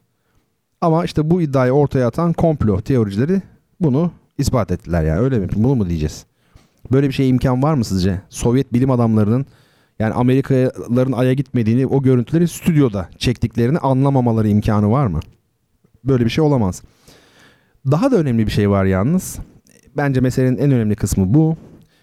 Bu komplo teorileri meselesi bu bir sektör. Sektör. Arkadaşlar para kavramını ne olur ıskalamayın. Napolyon boşuna para para para demedi yani. Orada üç defa varsa o hani böyle bir edebiyat falan para para para için değil. Bir şeyi görmüştü çünkü. Para ne biliyor musunuz? Para biziz aslında. Para sizsiniz. Para insanın bütün zaafları demektir. İstediği şeylerdir para. Çok güzel bir söz var. Hani para insanı değiştirmez. Tam tersine neyse o yapar diye. Tabii ki çok doğru. Dolayısıyla bu bir sektör. Sadece bir belgesel çekersiniz buna benzer bir konuyla ilgili. Zengin olursunuz buna şüphe etmeyin. Yapabilirseniz, duyurabilirseniz kendinizi zengin olursunuz. Çünkü bu tarz bir dünya çapında ilgi çekebilecek bir konuyu, bir belgeseli ortaya koyabilmek demek sonucu hayatınızın bundan sonrasında işte bir hafta Venedik'teyim, bir hafta Viyana'dayım, bir hafta Petersburg'dayım filan demektir yani. O bakımdan para kavramını unutmamalıyız. Bu bir sektör. Buradan kazanan, yiyen çok insan var. Ee, tabii ki saklanabilecek şeyler vardır ama e, bunların bir kısmı çok büyük bir kısmı da bence komplo teorisidir. Evet şu soruların cevabına bir bakalım. Kim ne demiş, hangi cevabı vermiş? Alexander Kalder. Evet. Bu defa da Hüseyin ikinci olmuş. Hep kıl payı. Ee, Hüseyin Ece rekabeti vardı. E, bu defa da Ece e, önce yazmış sevgili Burcu Ece Korkmaz ve Hüseyin Demir ikinci olmuş teselli ikramiyesi vereceğiz. Kaan'dı Dan büyük bir atak var son iki, iki soruda evet gerçekten e, inşallah üçüncü kitabı kazanır. Alexander Kalder demiş Ezel adı güzel bir de soru işareti koymuş. Evet o ama ilk yazmak gerekiyor ki kitabı e, kazanabilelim. Bir de sevgili Ruhi Mücerret e, benim kendisinden ricam lütfen e, sorunun cevabını e, e, şeyden özel mesaj olarak değil de e, rica ediyorum mention olarak yazın ki e, biz de size kitabınızı verebilelim. Aksi takdirde ilk yazdınız mı yazmadınız mı onu bilemiyoruz. Ve genç Werther'in acılarını sevgili Ece'ye gönderiyoruz. Aman sen o kadar ağlama kitaptaki gibi e, sevgili Ece. Şimdi sorulara cevap vereceğim. Yazılan yine sorular var. Onlara da cevap veririm. Ama şöyle yapalım. Bir müzik e, arası verelim. Wiz adlı bir parça. Genco Arı çalıyor. Solo piyano öyle hatırlıyorum. Devamında bir şeyler giriyor mu bakarız şimdi ben hatırlamıyorum ama parçayı çok iyi hatırlıyorum. E, bu aşık olanlara gelsin. E, genç Werther'in acıları gibi. yani kitaba da uygun. So, çok çok çok böyle buruk ama yani o kadar dipten geliyor ki çok ağır başlıyor. Sonradan belki biraz açılıyor. E, eşsiz bir müzik. Çok ağır e, ama seveceğinizi ümit ediyorum. E, finalde bu ağırlığı telafi ederiz son müziğimizde. Peki dinleyelim ardından birlikte olalım.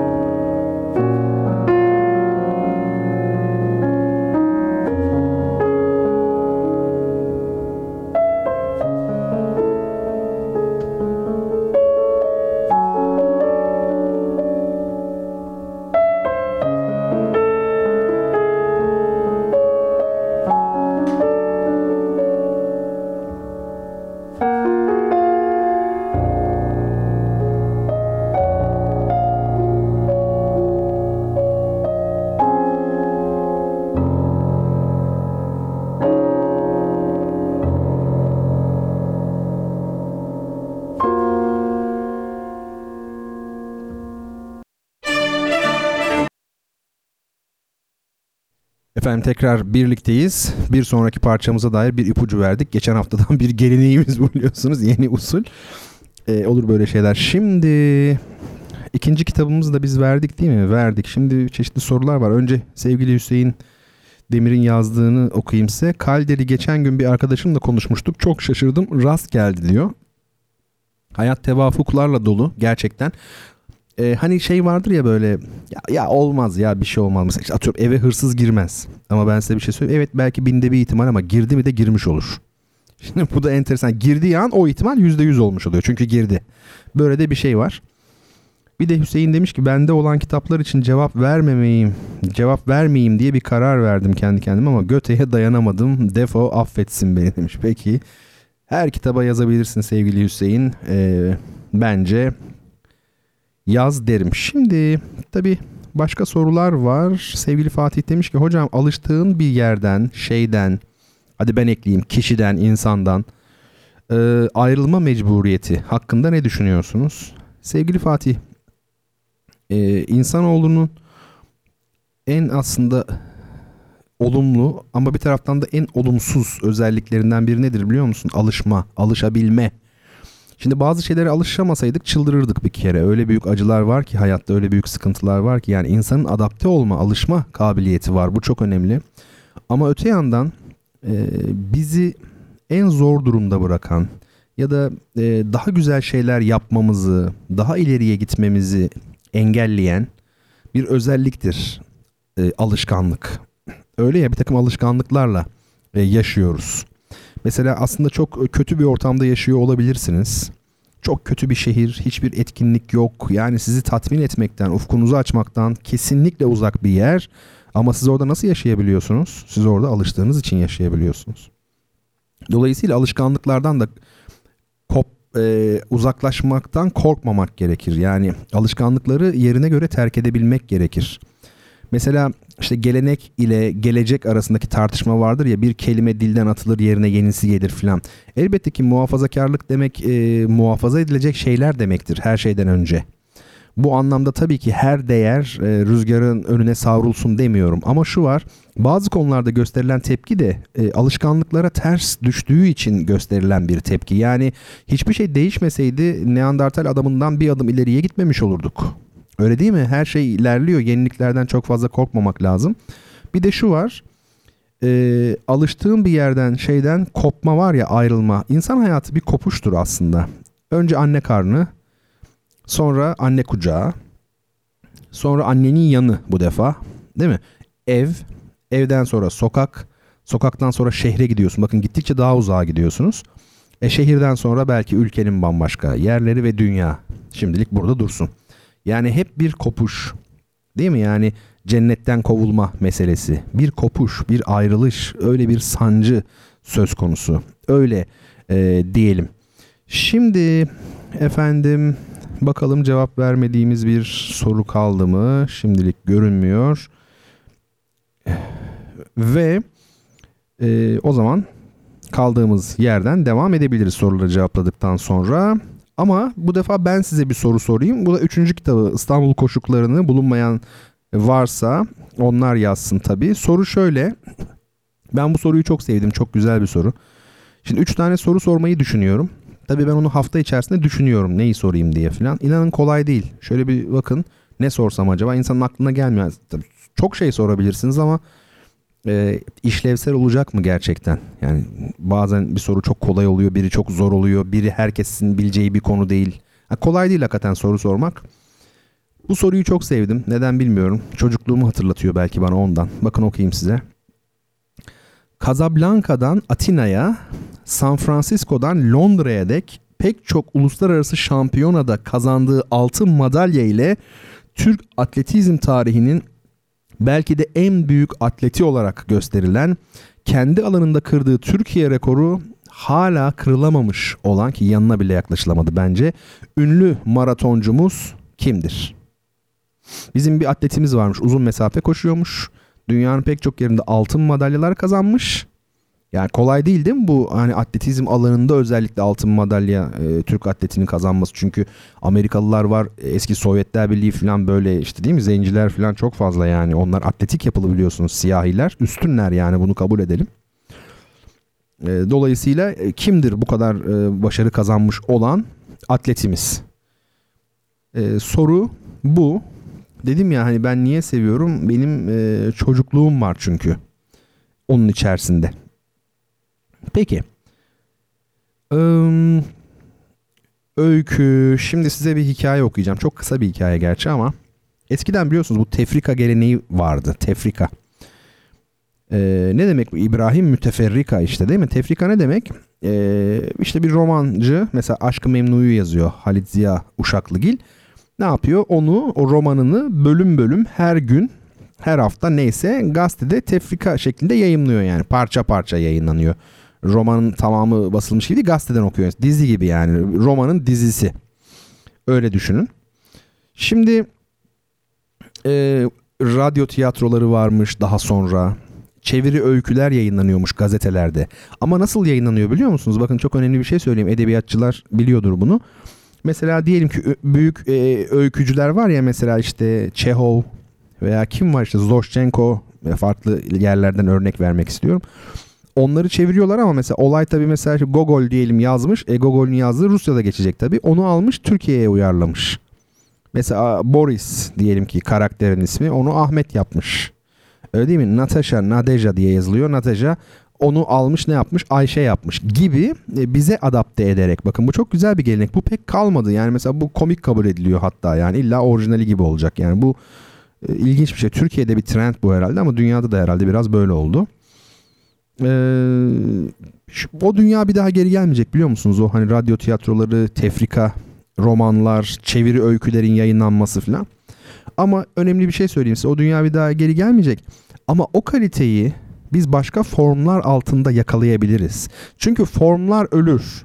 Ama insan var oldukça kaliteli olan ölmez. Ben buna inanıyorum. Ya o bakımdan hani gazetede yayınlanmış. O zamanlar bilgisayar yoktu. Şimdi radyo yerine televizyon var, internet bilmem ne. Ya hiçbir önemi yok. Bazen diyorlar ya mesela ya işte bu artık insanlar WhatsApp'tan birbirlerine işte emoji gönderiyorlar falan vesaire. Ne kadar ucuzladı aşk falan. E ne yapayım yani?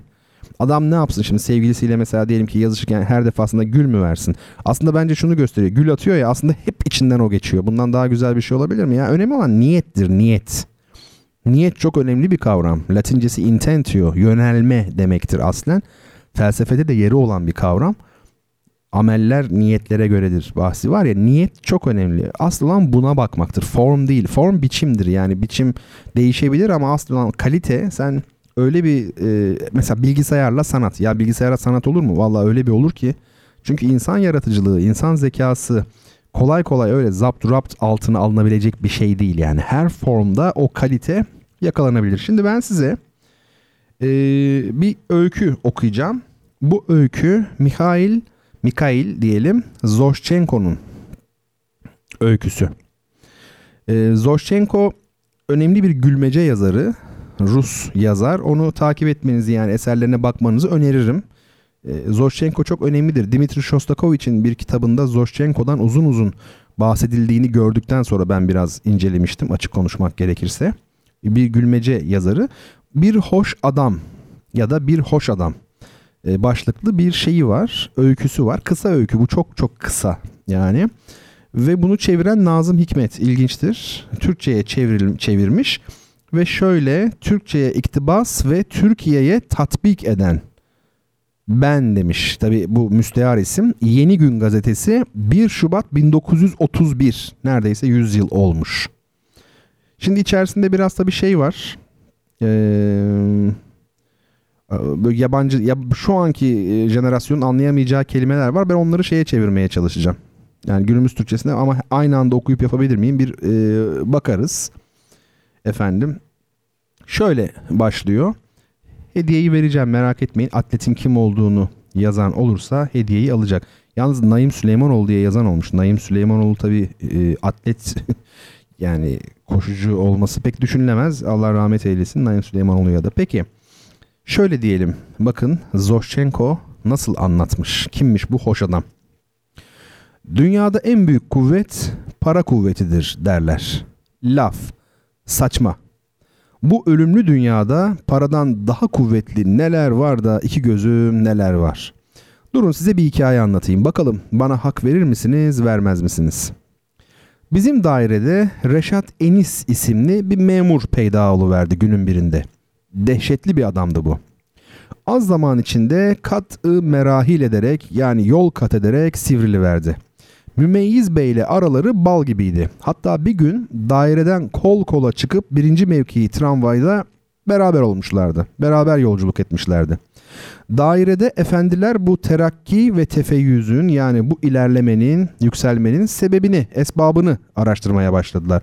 Onlar düşünüp taş taşınırken Reşat Enis Bey dostumuz kat merahile devam ediyordu. Yani yükselmeye, yol kat etmeye devam ediyordu.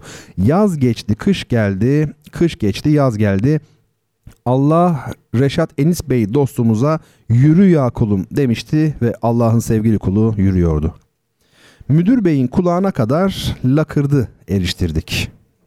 Bu demokrasi devrinde böyle süratli yükselmelerin kıylu kali mucip olduğunu ima ettirdik. Yani dedikoduyu gerektiriyor. Kıylu kal dedikodu demek, mucib olmak gerektirmek. Yani böyle aşırı yükselirse, hızlı yükselirse dedikodu ya sebep olur. Ee, bunu ima ettik. Müdür bey meseleyi tetkik edeceğini vaat etti. Fakat aylar geçti, mesele tetkik edilmedi. Bu sefer Müsteşar Bey'in bizim kalemdeki süt teyzesinin oğluna ziyafet çektir. Çektik. Adamcağız tavassut etti yani aracılık etti teyzesine söyledi. Teyzesi Müsteşar Bey'in haremine işi açtı. Reşat Enis meselesinin yakında halledileceği müjdesini aldık. Fakat aylar geçti. Allah'ın sevgili kulu yol kat etmeye, ilerlemeye devam etti. İşin içinde mutlaka bir iş vardı. Muhalif gazetelerden birinin baş yazarıyla bizim mukayyidin mektep arkadaşlıkları varmış. Mukayyit baş yazara meseleyi açmış. O da siz durun hele ben bir makale yazayım görün meseleyi nasıl hallederim demiş. Fakat ne makale yazıldı ne de Reşat Enis Bey dostumuz mümeyyizliğe doğru yükselmekten fari oldu. Demokrasi devrindeki bu gayri tabi sivrilmenin esbabını, sebeplerini araştırmayı ve bu meselenin önüne geçmeyi arkadaşlarıma karşı ben taahhüt ettim. Artık Reşat Enis'in peşinden ayrılmıyordum. Bir gün dairenin tatili esnasında yani öğle paydosu esnasında müdürün kapısı önünden geçiyordum. Kulağıma şöyle sesler geldi. Reşat Enis'in sesi. Beyefendi müsaade ediniz paltonuzu bendeniz tutayım. Müdürün sesi. Aman Enis Bey oğlum zahmet etme rica ederim. Reşat Enis'in sesi. Aman efendim ne zahmeti. Bu bendenizin borcu vazifesidir. Büyüklere hizmet etmesini bilmeyenler Cumhuriyet devrinde adeta gerici sayılırlar. Hem efendim zat haliniz bendenizin pederi makamındasınız. Müdürün sesi. Teşekkür ederim Enis Bey oğlum. Beni ne kadar sevdiğini bilirim. Bu konuşmanın üstünden üç gün geçti sirkeci lokantalarından birinde akşam yemeği yiyordum. İki masa ötede şu muhalif gazetenin baş yazarıyla Reşat Enis Bey dostumuz içiyorlardı. Baş yazar dedi ki nasıl Reşat Bey benim bugünkü makaleyi okudun mu? Reşat Enis cevap verdi. Aman efendim okumaz olur muyum hiç? Zaten bu memlekete iki yazar geldi. İki muallim geldi. Biri merhum muallim Naci, biri de zat haliniz. Artık işin iç yüzünü anlar gibi olmuştum. Yarım saat sonra başyazar Reşat Enis'le adeta kucaklaşarak veda edip ayrıldı. Ben derhal Enis'in masasına damladım. Olur dal kavuk değilsin. Hiç bu cumhuriyet devrinde böyle haller yakışık alır mı? dedim. Enis güldü.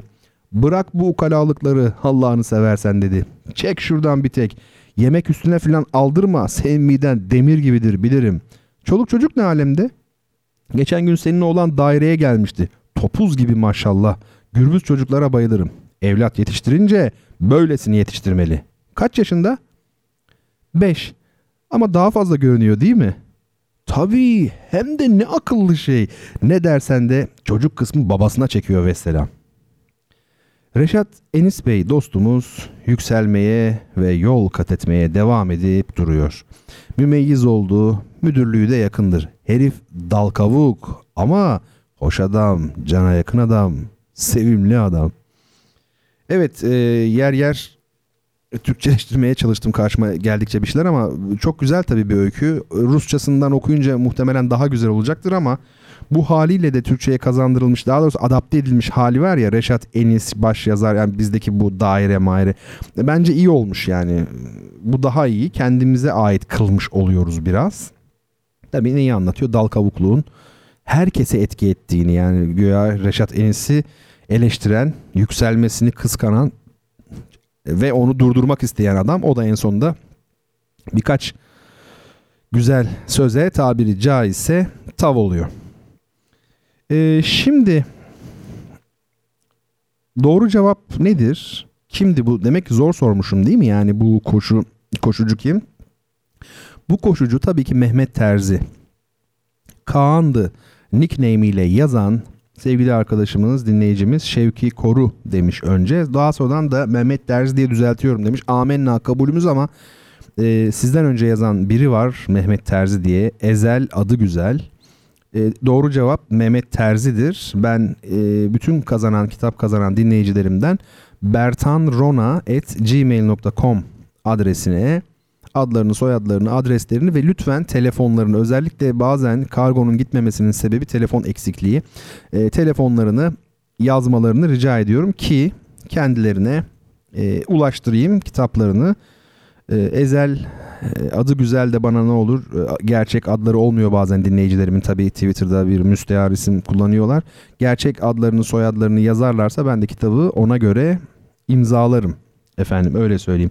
Nasıl öykü güzel değil mi? Yani benim bilmiyorum hoşuma gitti. Bu gece görüyorsunuz sohbete doymuyoruz. Hadi gelin ne yapalım?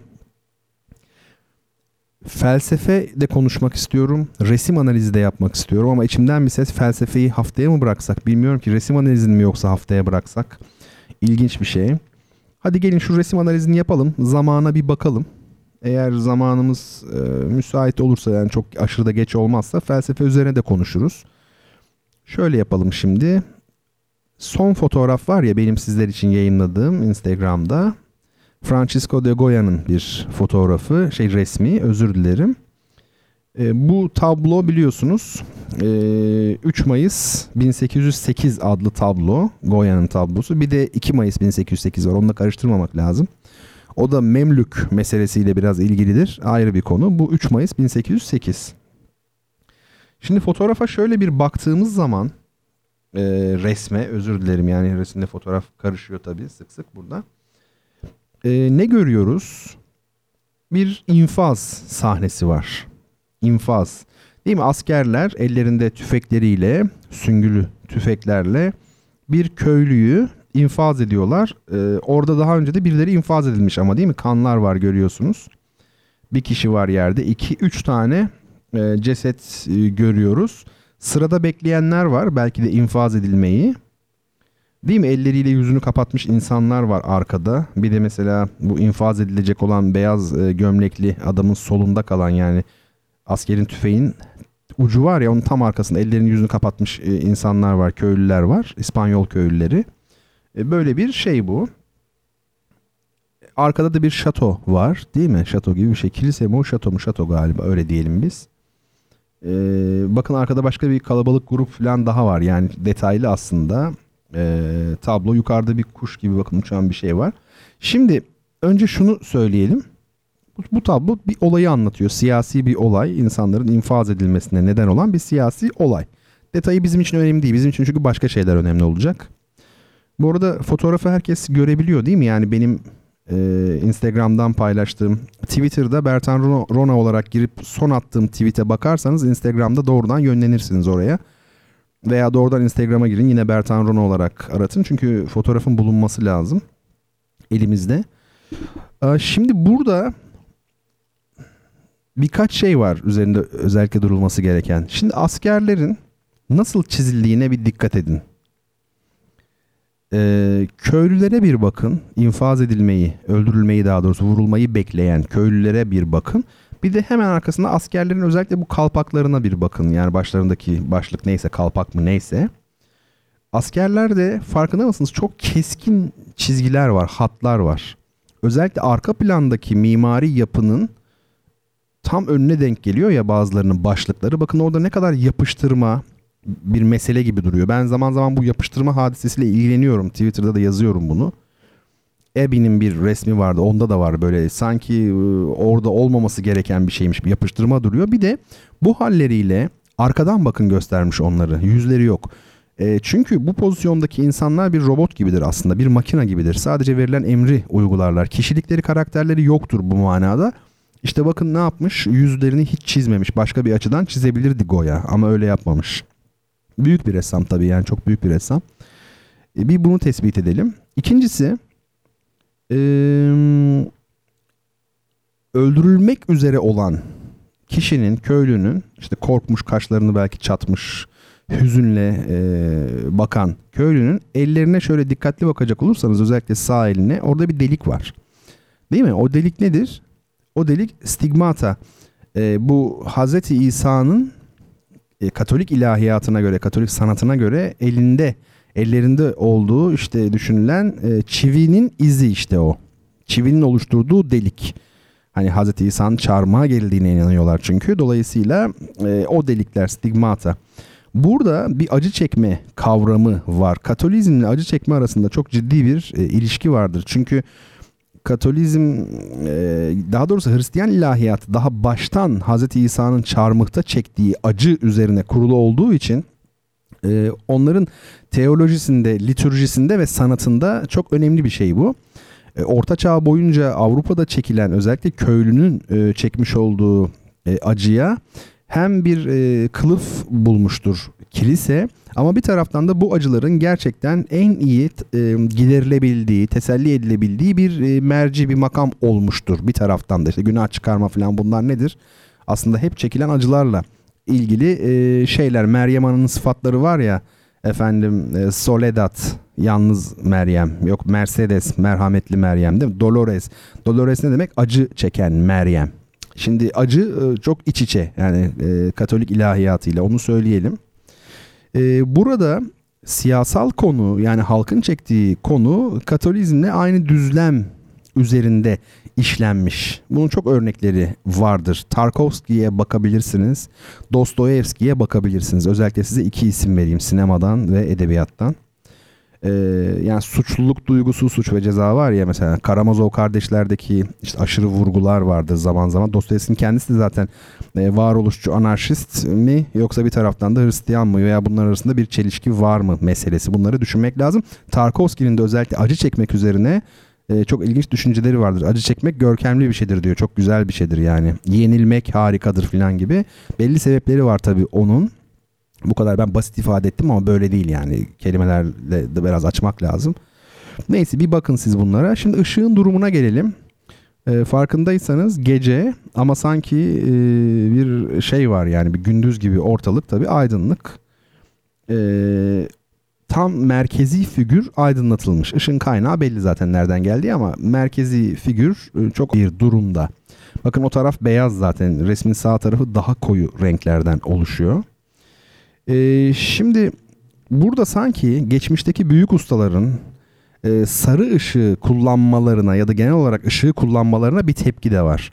Biliyorsunuz yani bu Batı resim sanatında Hz. İsa'nın doğumunu ya da kutsal aileyi işte efendime söyleyeyim bunun gibi bazı şeyleri azizleri falan gösteren sahnelerde özellikle Hz. İsa'nın doğumunda bir aşırı bir işte nur var ya hani Çağrı filmdeki bir böyle parlaklık ışık vardır. Belki Goya bir anlamda e, buna bir tepki sergiliyor. Alın size ışık diye. Çünkü burada katı bir sosyal gerçeklik var, siyasal gerçeklik var. Bu adamlar e, boşuna infaz edilmiyor. Bir sebebi var. O bakımdan böyle bir e, tepki var gibi. Yani senin sanatsal uygulamalarında işte bir araştırma konusu olan ışık İspanya'da ancak ölümü aydınlatır der gibi sanki. Tabi İspanya'nın çok köklü bir halk hareketi ve antifaşist e, geleneği vardır. Bu özellikle İspanya İç Savaşı sırasında General Franco'ya karşı çok farklı kesimlerde insanlar biliyorsunuz bir araya geldiler. Yani solcularla Katolikler bile birleşti Franco'ya karşı ve tabi milyonlarca insanın hayatını işte kaybettiği çatışmalar e, filan yaşandı. Yani bu arada bu ışık ölümü aydınlatıyor filan dedim mi aklıma Cemil Meriç'in merhum e, bir sözü geldi. Cemil Meriç'in çok önemli düşünceleri vardır, katılmadığın düşünceleri de vardır ama bir insana değer vermek için ona yüzde yüz katılmak zorunda değilsiniz. Yani katılmadığınız bir kişi de çok değerli olabilir. Bunu yapabilsek ne güzel. Cemil Meriç şöyle diyor. Nerede de, diyor tam hatırlayamam kitaplarından birinde okudum. Herhalde şeydeydi bu ülkede olabilir. Batı öldürmek için tanır diyor. Batı öldürmek için tanır. Şimdi ben bunu e, Batı öldürmek için aydınlatır diyerek e, buraya uyarlamış olayım. Bu noktada çünkü emperyalizm ile modern e, bilim arasındaki ilgiden de söz ediyorum e, biraz. Dün gece Twitter'da ben yazmıştım. İngilizce root out e, iki anlamı var. Hem araştırarak bulmak hem de kökünü kazımak demek. Düşünebiliyor musunuz? Bir fiil hem araştırarak bulmak hem de kökünü kazımak. İlginç değil mi? Ee, tabii çünkü İngiliz emperyalizmini düşündüğünüzde gerçekten de araştırarak buldular her şeyi. Bilimdir değil mi? Araştırarak bulmak bilimdir ama kökünü de kazıdılar. İşte Kızılderililerin mesela Amerikalıların yaptığı gibi veya işte Kuzey Afrika'daki katliamlar falan filan. Şimdi tabii bunlar işte burada Cemil Meriç'e de bir eleştiri olabilir. Yani e, Batı öldürmek için tanır ama e, tamam şeyle modern bilim ile e, emperyalizmin iç içe gelişmiş olduğunu da kabul edelim ama bütün bunlar Batı uygarlığına toptan düşman olmayı bence gerektirmez. Bence Türkiye'de yapılan en büyük hatalardan e, biri bu. Teknoloji kötüye kullanılıyor diye nasıl ki ona düşman olmamız e, gerekmiyorsa bu yanlışsa Batı'nın ürettiği değerleri toptan reddetmek de o derece yanlış olur. E, bakın biz bu akşam Çağrı filminin başarısını ama onun e, sinema dilinin, müziğinin, oyuncularının batılı olduğunu, o konsept içerisinde olduğunu konuştuk değil mi yani? E, e hadi o zaman reddedelim, o filmi de reddedelim. Niye reddetmiyoruz? Yani bu şekilde dünyalı olabilir miyiz? Olamayız. Çünkü mesele doğu batı meselesi değil.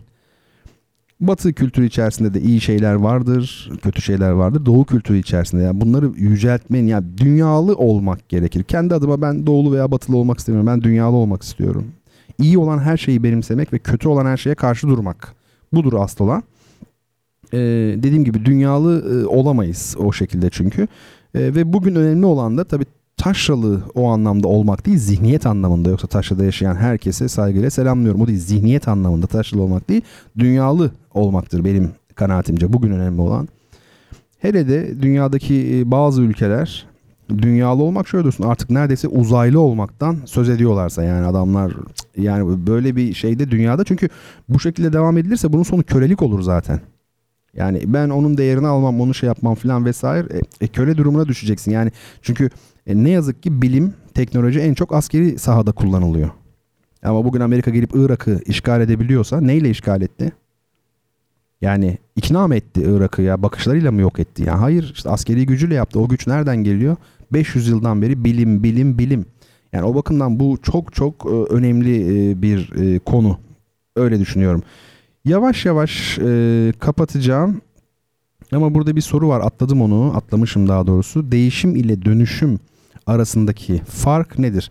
Bana göre aslında çok da bir fark yoktur ama prensip olarak iki kelime varsa dilde ikisi aynı şeyi e, karşılamıyor demektir. Yani çünkü iki farklı kelime var. Değişimin ne olduğuyla ilgili herhalde çok konuşmaya gerek yok. Gerek yok. Herhangi bir şeyin olduğu halden başka bir hale geçmesi değişimdir. Peki dönüşüm nedir?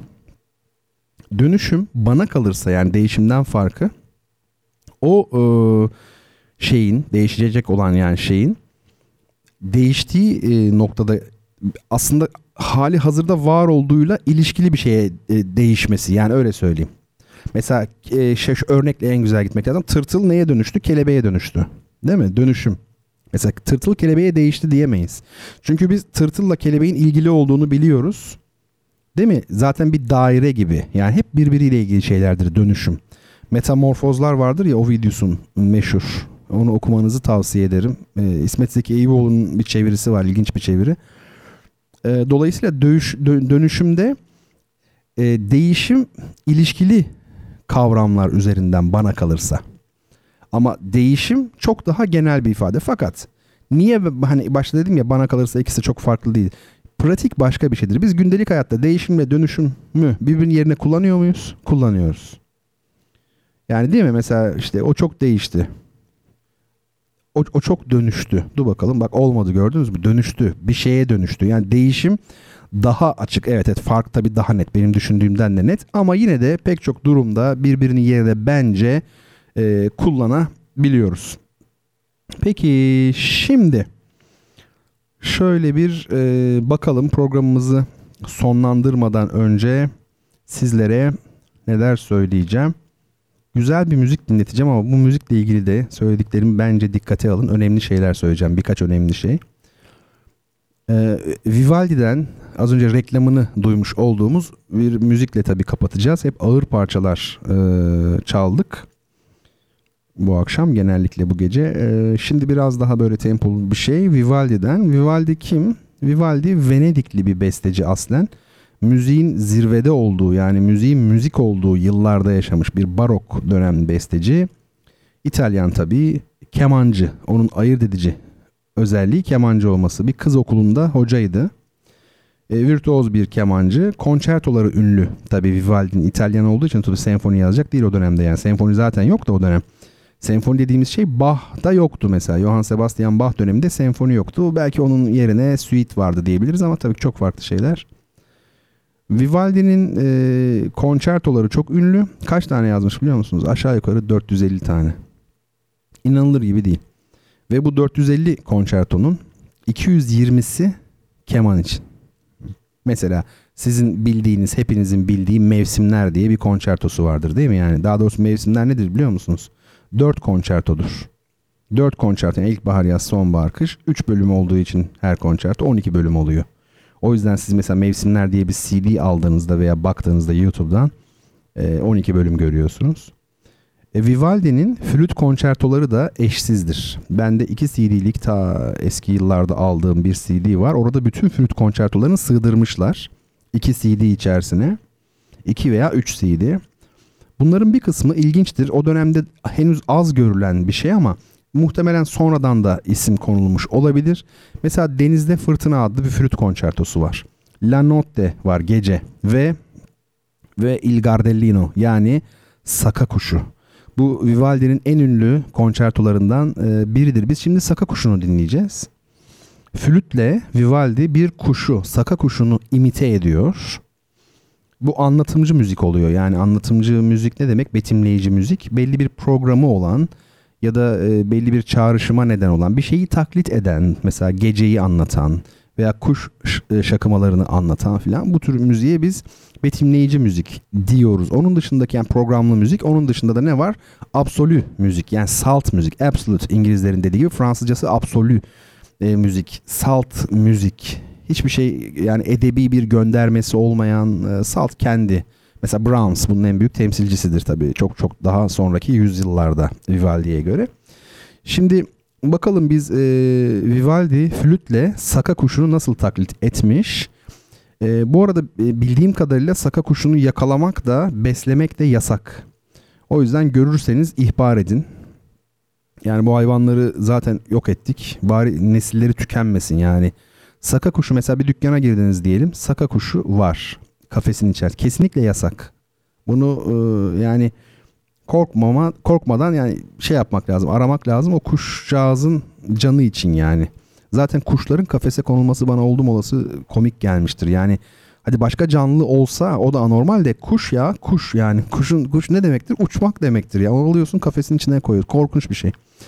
Peki Saka Kuşu'nu e, dinleyelim. Vivaldi'nin Opus 10 numara 3 Re majör e, flüt konçertosu Il Gardellino yani e, Saka Kuşu çalan James Galway e, haftaya Cuma gecesi saat 22'de ben sizlerle tekrar birlikte olabilmeyi ümit ediyorum. Duyuşanlar ailesi olarak birlikte oluruz inşallah. Cevap veremediğim e, dinleyicilerim var mail olarak. E, hiçbirinizi unutmuş değilim. Cevap veremezsem bile not alıyorum ben bir tarafa. Hafta içi yoğun oluyorum zaman zaman. Tabii şey yapamıyorum. Cevap veremiyorum ama geç de olsa veriyorum. Bir defasında bir ay sonra yazmıştım. Korkunç çok ayıp bir şey yani ama ne yapayım. Unutmadım yine de atlamadım. Bana her konuda yazabilirsiniz. E-mail atabilirsiniz. İstekleriniz olabilir, sorularınız olabilir, eleştirileriniz, önerileriniz ne derseniz deyin işte bertanrona.gmail.com Twitter ve Instagram için de zaten söyledim. Yine Bertan Rona adreslerindeyim.